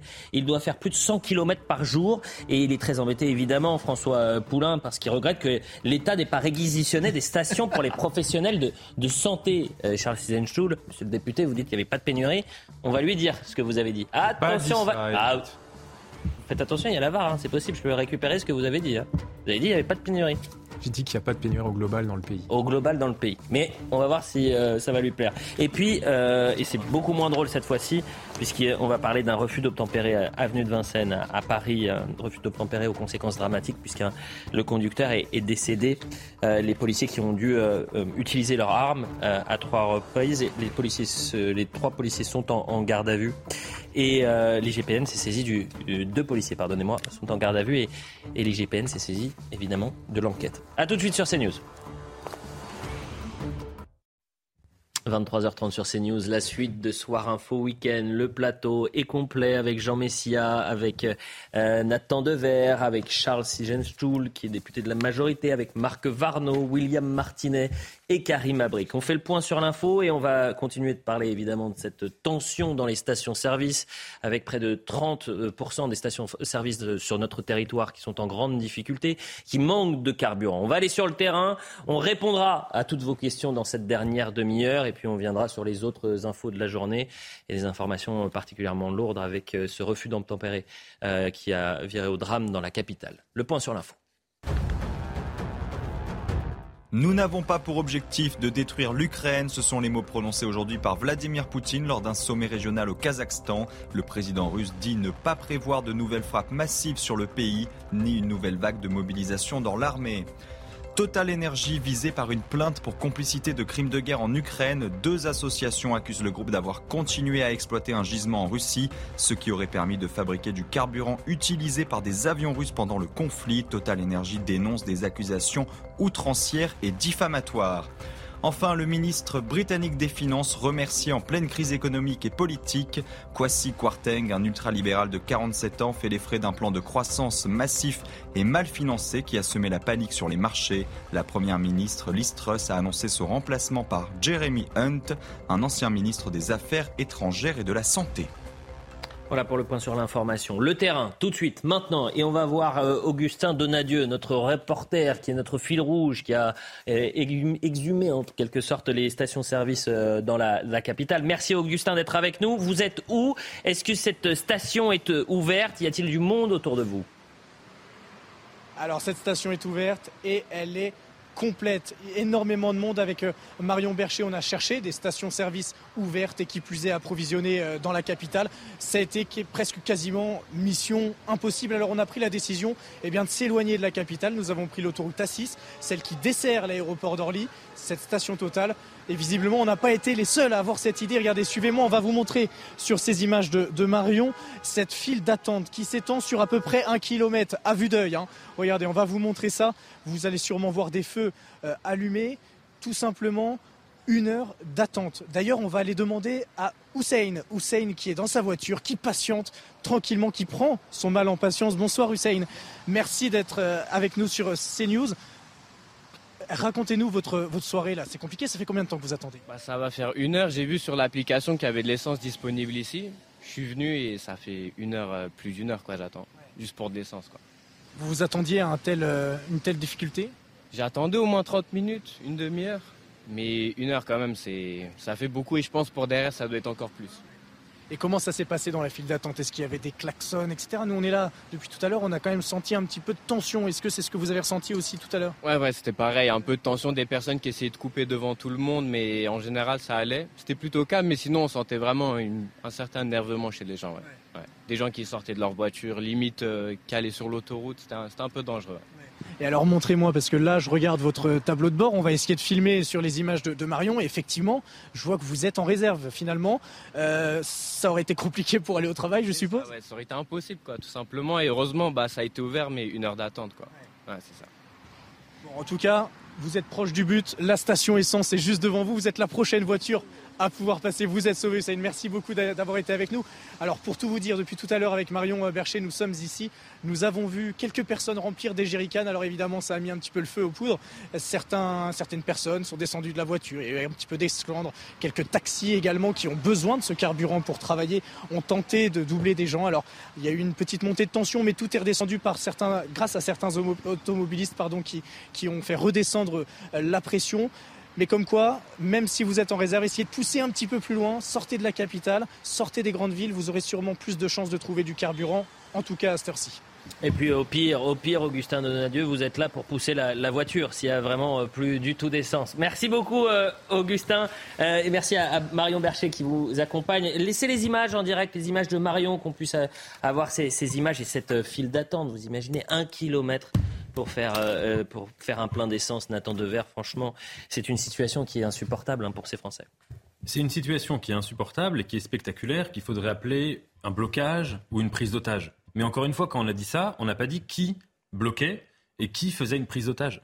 La prise d'otage, c'est que depuis six ans en France, on ne parle plus de la question sociale, on ne parle plus des travailleurs qui sont euh, qui, qui sont pas euh, assez payés, qui travaillent dans des conditions qui sont indignes, euh, dont les entreprises font des bénéfices majeurs. Jean Messia dit on fait que ça et qui ne sont pas rétribués. Dites-le, assumez Jean Messia, vous dites on fait que ça. Cher Nathan, il vous a pas échappé. Non mais juste un instant, il vous a pas échappé que sur la dernière année qui vient de s'écouler la question du pouvoir d'achat, de la hausse des salaires, du, du, des fins de mois difficiles, du frigo pas assez rempli, ce sont quand même des thématiques qui ont écrasé l'ensemble des autres thématiques. Même la thématique du grand remplacement de l'identité de la sécurité qu'Éric Zemmour avait tenté d'imposer dans le débat a été complètement effacée par la problématique sociale et, le, pouvoir d'achat. Donc vous ne pouvez pas dire qu'on n'en a pas parlé mais quand même. mais, mais cher Jean, je vous rappelle que ça s'est tellement imposé ce genre de thématique que quand Total fait 10 milliards de bénéfices, ils donnent leur premier réflexe, c'est de donner 2,6 milliards aux actionnaires et rien aux salariés. Et après, on s'étonne que les salariés s'énervent. et on s'étonne que les grèves ce soit des rapports de force. Moi, je vous rappellerai, vous connaissez très bien l'histoire de France et vous savez très bien que tous les droits sociaux que nous avons, vous et moi, d'où nous bénéficions, vous et moi, ils ont été acquis dans la force dans le blocage de la France. ils n'ont pas été acquis comme dans le monde des bisounours. Ils n'ont pas été acquis en faisant des petits câlins. Ils ont été acquis en paralysant le pays, en bloquant des gens, en bloquant des voitures. Donc c'est tout à fait normal que des syndicats comme la CGT qui connaissent l'histoire de France l'histoire des droits sociaux mènent ce genre de lutte. Ce n'est pas le même contexte parce qu'aujourd'hui, on a une société qui est beaucoup plus éclatée que celle de 1936 et même celle de 1968. Aujourd'hui, nous vivons dans une société super individualiste et je ne crois pas, si vous voulez, que le conflit méso-économique, c'est-à-dire sectoriel, qui a lieu autour du pétrole, va effectivement irriguer par la suite l'ensemble des acquis sociaux. Attendez, je continuerai la discussion, sauf qu'on est en direct avec François Poulain, s'il vous plaît. On est en direct avec François Poulain et il attend depuis longtemps. Il est infirmier libéral à Marseille. Merci d'être avec nous, euh, euh, François. je sais que vous êtes en grande difficulté depuis maintenant une semaine. On a deux responsables politiques, je le dis pour vous, François Poulain, sur le plateau. L'un qui représente la majorité, l'autre qui représente l'opposition.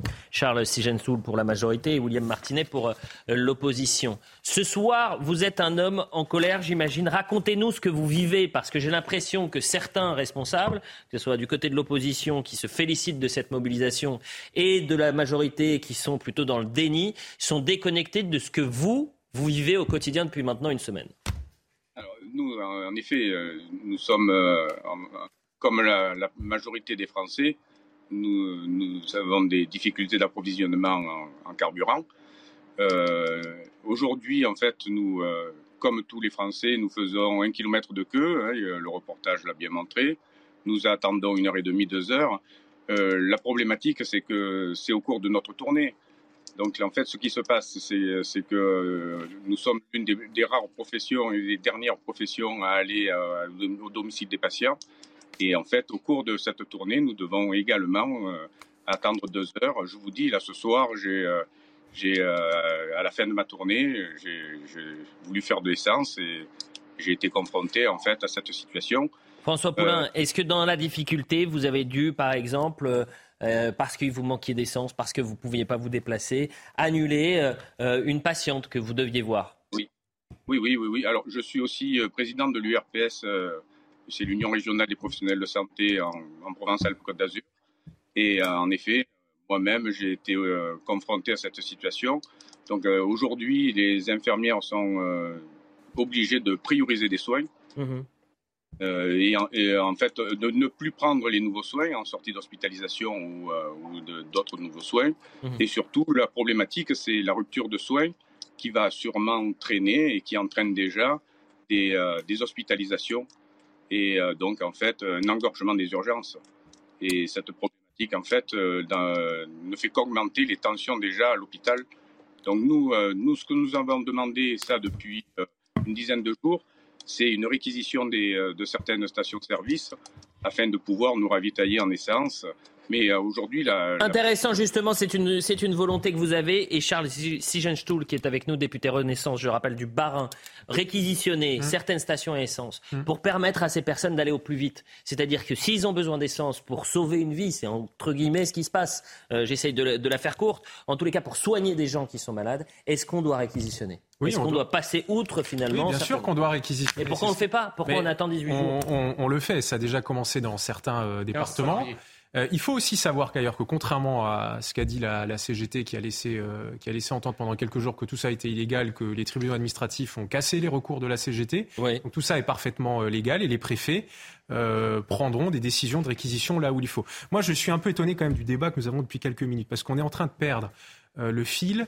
Euh, des responsabilités. Qui est responsable de cette situation depuis plusieurs jours et qui empêche les Français de travailler? C'est la CGT, c'est une minorité de grévistes soutenue par des partis politiques qui perdent toutes les élections présidentielles depuis dix ans et qui aujourd'hui se rallient à la cause parce qu'ils ne peuvent pas être majoritaires dans le pays et qui essayent de mettre le bazar dans la rue. Et ça, c'est scandaleux et il faut le redire. Je comme, donne quand même le droit de réponse à l'intéressé qui perd les élections depuis 10 ans. J'ai l'impression qu'il s'adressait à vous, William Martinet. C'était d'ailleurs pas très sympa.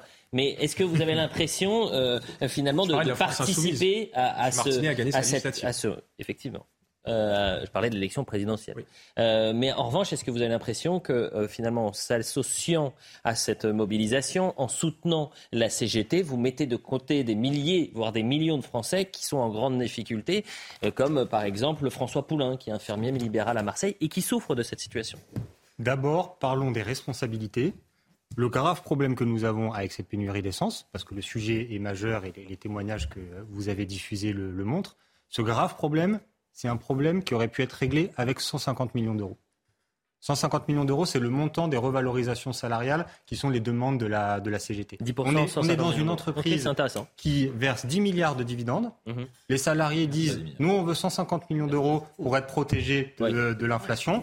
Et les Gripsous, qui sont les actionnaires de Total, disent non et on préfère aller euh, au conflit et on préfère mettre la France dans cette, dans cette situation. Ça, c'est la première chose. La deuxième chose, parce que vous pointez du doigt et c'est euh, important, la situation des autres salariés. Oui. Moi, je dis que les salariés de Total, dans la bataille qu'ils sont en train de mener pour le partage de la valeur ajoutée dans l'entreprise, pour être protégés de l'inflation avec des euh, augmentations de salaire, voilà, ils, ils, sont à la pointe de ce combat-là et qui doivent donner du courage aux autres et qui montrent l'exemple. Voilà, si vous voulez que votre salaire augmente, vous pouvez faire comme Bruno Le Maire qui dit les entreprises qui peuvent doivent le faire, on peut faire des beaux discours, mais il se passe rien. Et donc du coup, si vous voulez que votre salaire augmente, faites comme les salariés de la, de la CGT, mobilisez-vous et c'est ça qui fait que les richesses seront mieux partagées, que vous aurez des augmentations.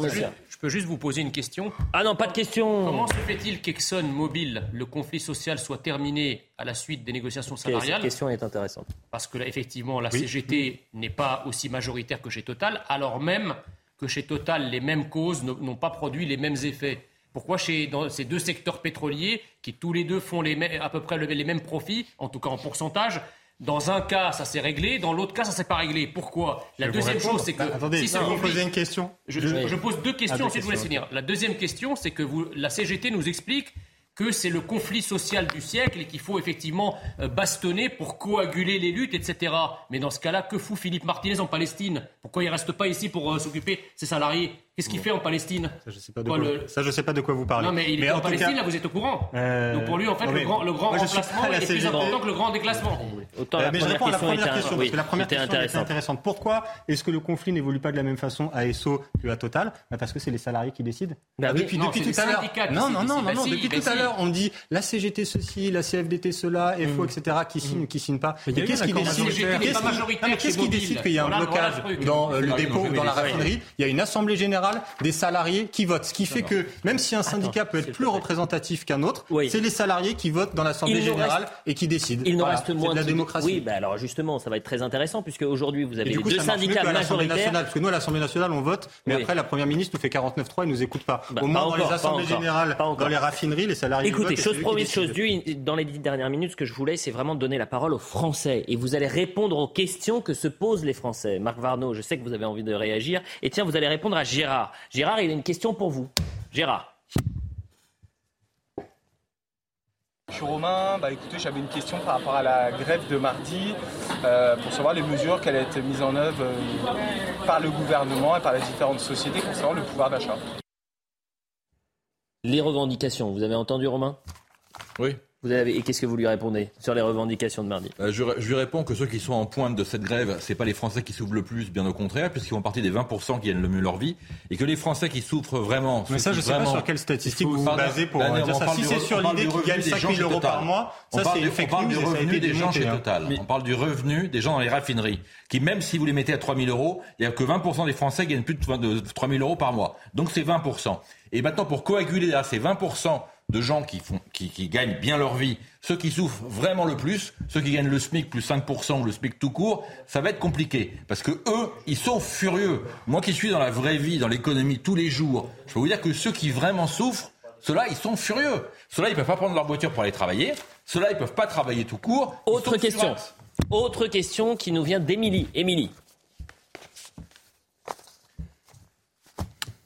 Émilie ah, elle veut pas nous parler, j'ai l'impression. On n'a pas euh, Émilie, c'est-à-dire que vraiment, ils nous font tous la tête. Est-ce qu'on a d'autres questions, et je le dis en, régie, euh, est-ce que c'est possible d'avoir d'autres questions de Français qui on a tendu, vous savez, c'est ce qu'on fait maintenant depuis quelques semaines, c'est-à-dire qu'on tend le micro et on essaye de, répondre aux questions des, Français. Est-ce qu'on peut me dire, sinon on continue le débat, hein, tout Est-ce que je peux rebondir sur, ce, sujet des, salariés au SMIC Parce que quand on parle d'opposition des Français, il y a certains aujourd'hui qui essayent d'opposer les salariés euh, de Total et le reste des salariés. Donc déjà, on rappelle quelque chose sur l'incroyable mensonge qui a été diffusé par euh, la direction de Total, faisant croire que les raffineurs étaient à 5 000 euros par mois. Mais vous en avez parlé tout à l'heure, ça a été totalement euh, démonté. Quand on est raffineur, on gagne 2 000, 2 500 euros par mois. Pour un boulot où on travaille la nuit. Je ne crois pas une seconde. Bon, bah, si vous voulez laisser un boulot, bah, vous ne croyez pas, je vais, je vais continuer quand même à l'expliquer. Pour un boulot où on travaille la nuit, un boulot où on travaille le week-end, et un boulot où, parce qu'on respire les vapeurs d'essence, de pétrole, etc., on a 7 ans d'espérance de vie en moins. Voilà. C'est ça qui fait les 2500 euros à la fin. Donc, s'il vous plaît, merci de, ne pas, expliquer que ces salariés-là sont des, sont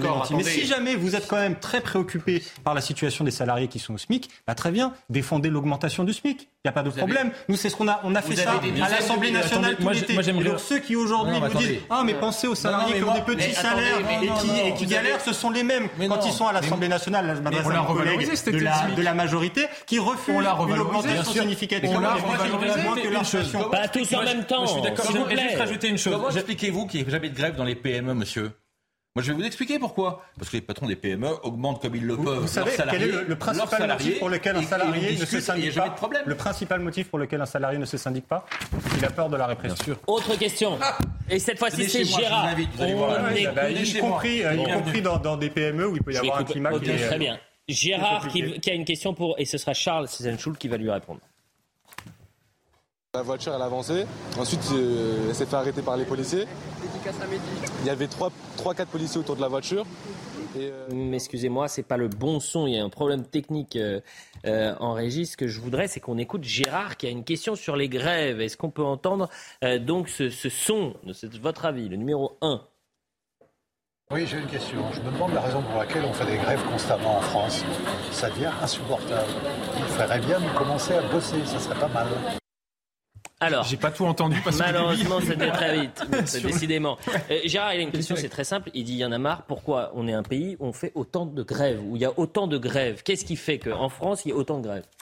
Bah, je me pose un peu la même question. Ah, vous vous posez la question Je me pose la même question. Non, mais la grève est, la grève est, un droit constitutionnel. On a le droit de faire grève. Mais je pense que la grève ne doit pas non plus être dévoyée comme elle l'est depuis, depuis quelques jours. C'est-à-dire qu'à partir euh, de la grève, on ne peut pas prendre en otage des millions de Français. Quelle part de responsabilité Non, mais moi, je vais me poser. Moi, je, je poursuis la question de, de Gérard. OK, il y a beaucoup de grèves et c'est vrai, il y en a marre. Mais quelle part de responsabilité a l'État dans ces grèves-là? Mais je pense qu'elle n'en a pas. Aucune. Enfin, attendez, On, parle de deux entreprises, Total Energy et Exxon, euh, ExxonMobil. Que je sache, ces deux entreprises sont des entreprises privées. L'État n'est pas actionnaire dans ces, euh, dans ces entreprises.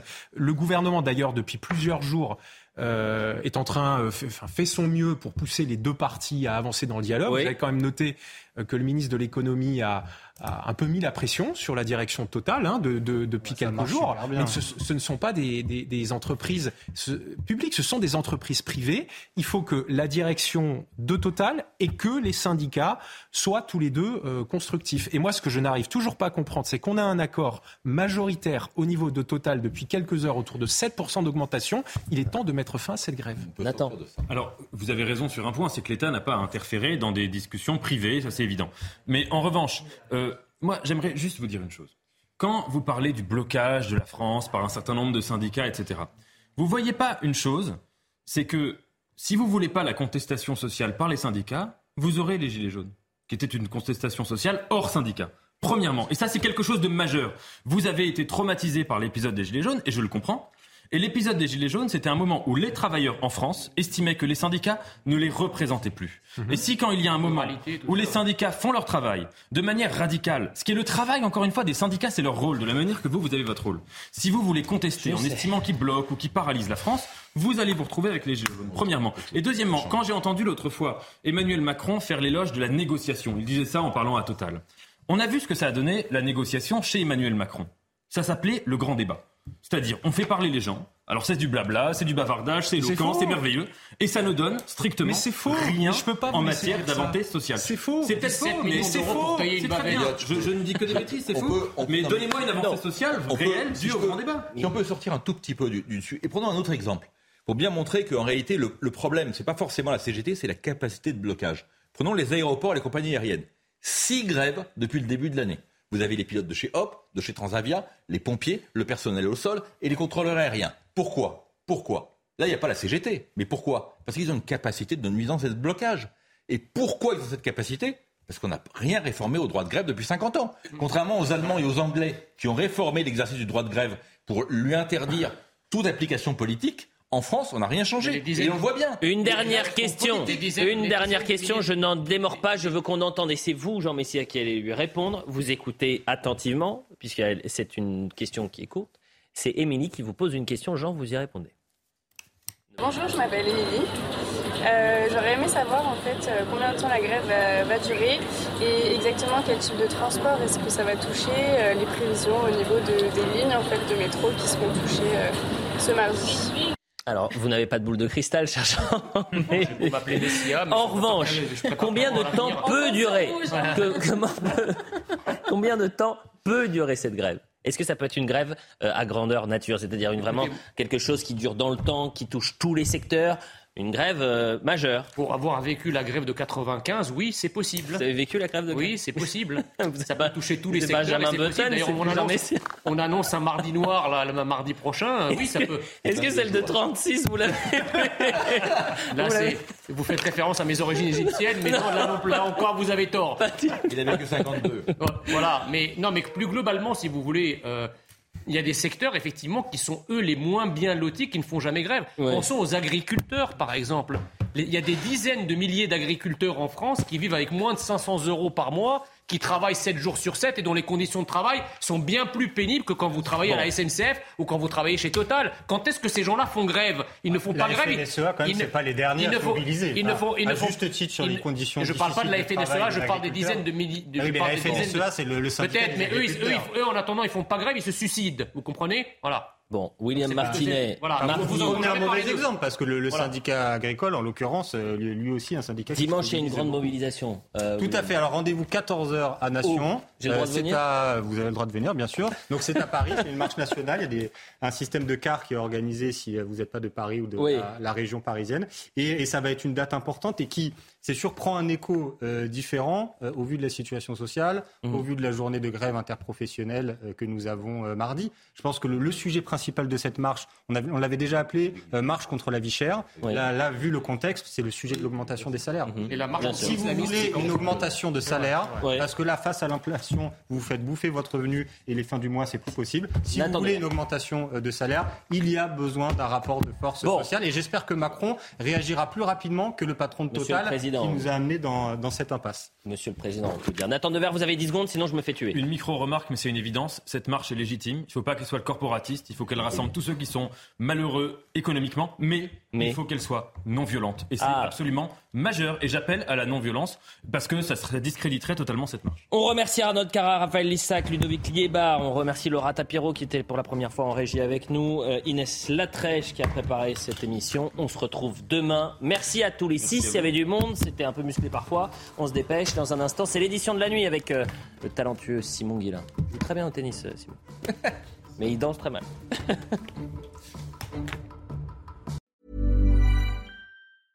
Even when we're on a budget, we still deserve nice things. Quince is a place to scoop up stunning high-end goods for 50 to 80% less than similar brands. They have buttery soft cashmere sweaters starting at $50, luxurious Italian leather bags, and so much more. Plus, Quince only works with factories that use safe, ethical, and responsible manufacturing. Get the high-end goods you'll love without the high price tag with Quince. Go to quince.com slash style for free shipping and 365-day returns.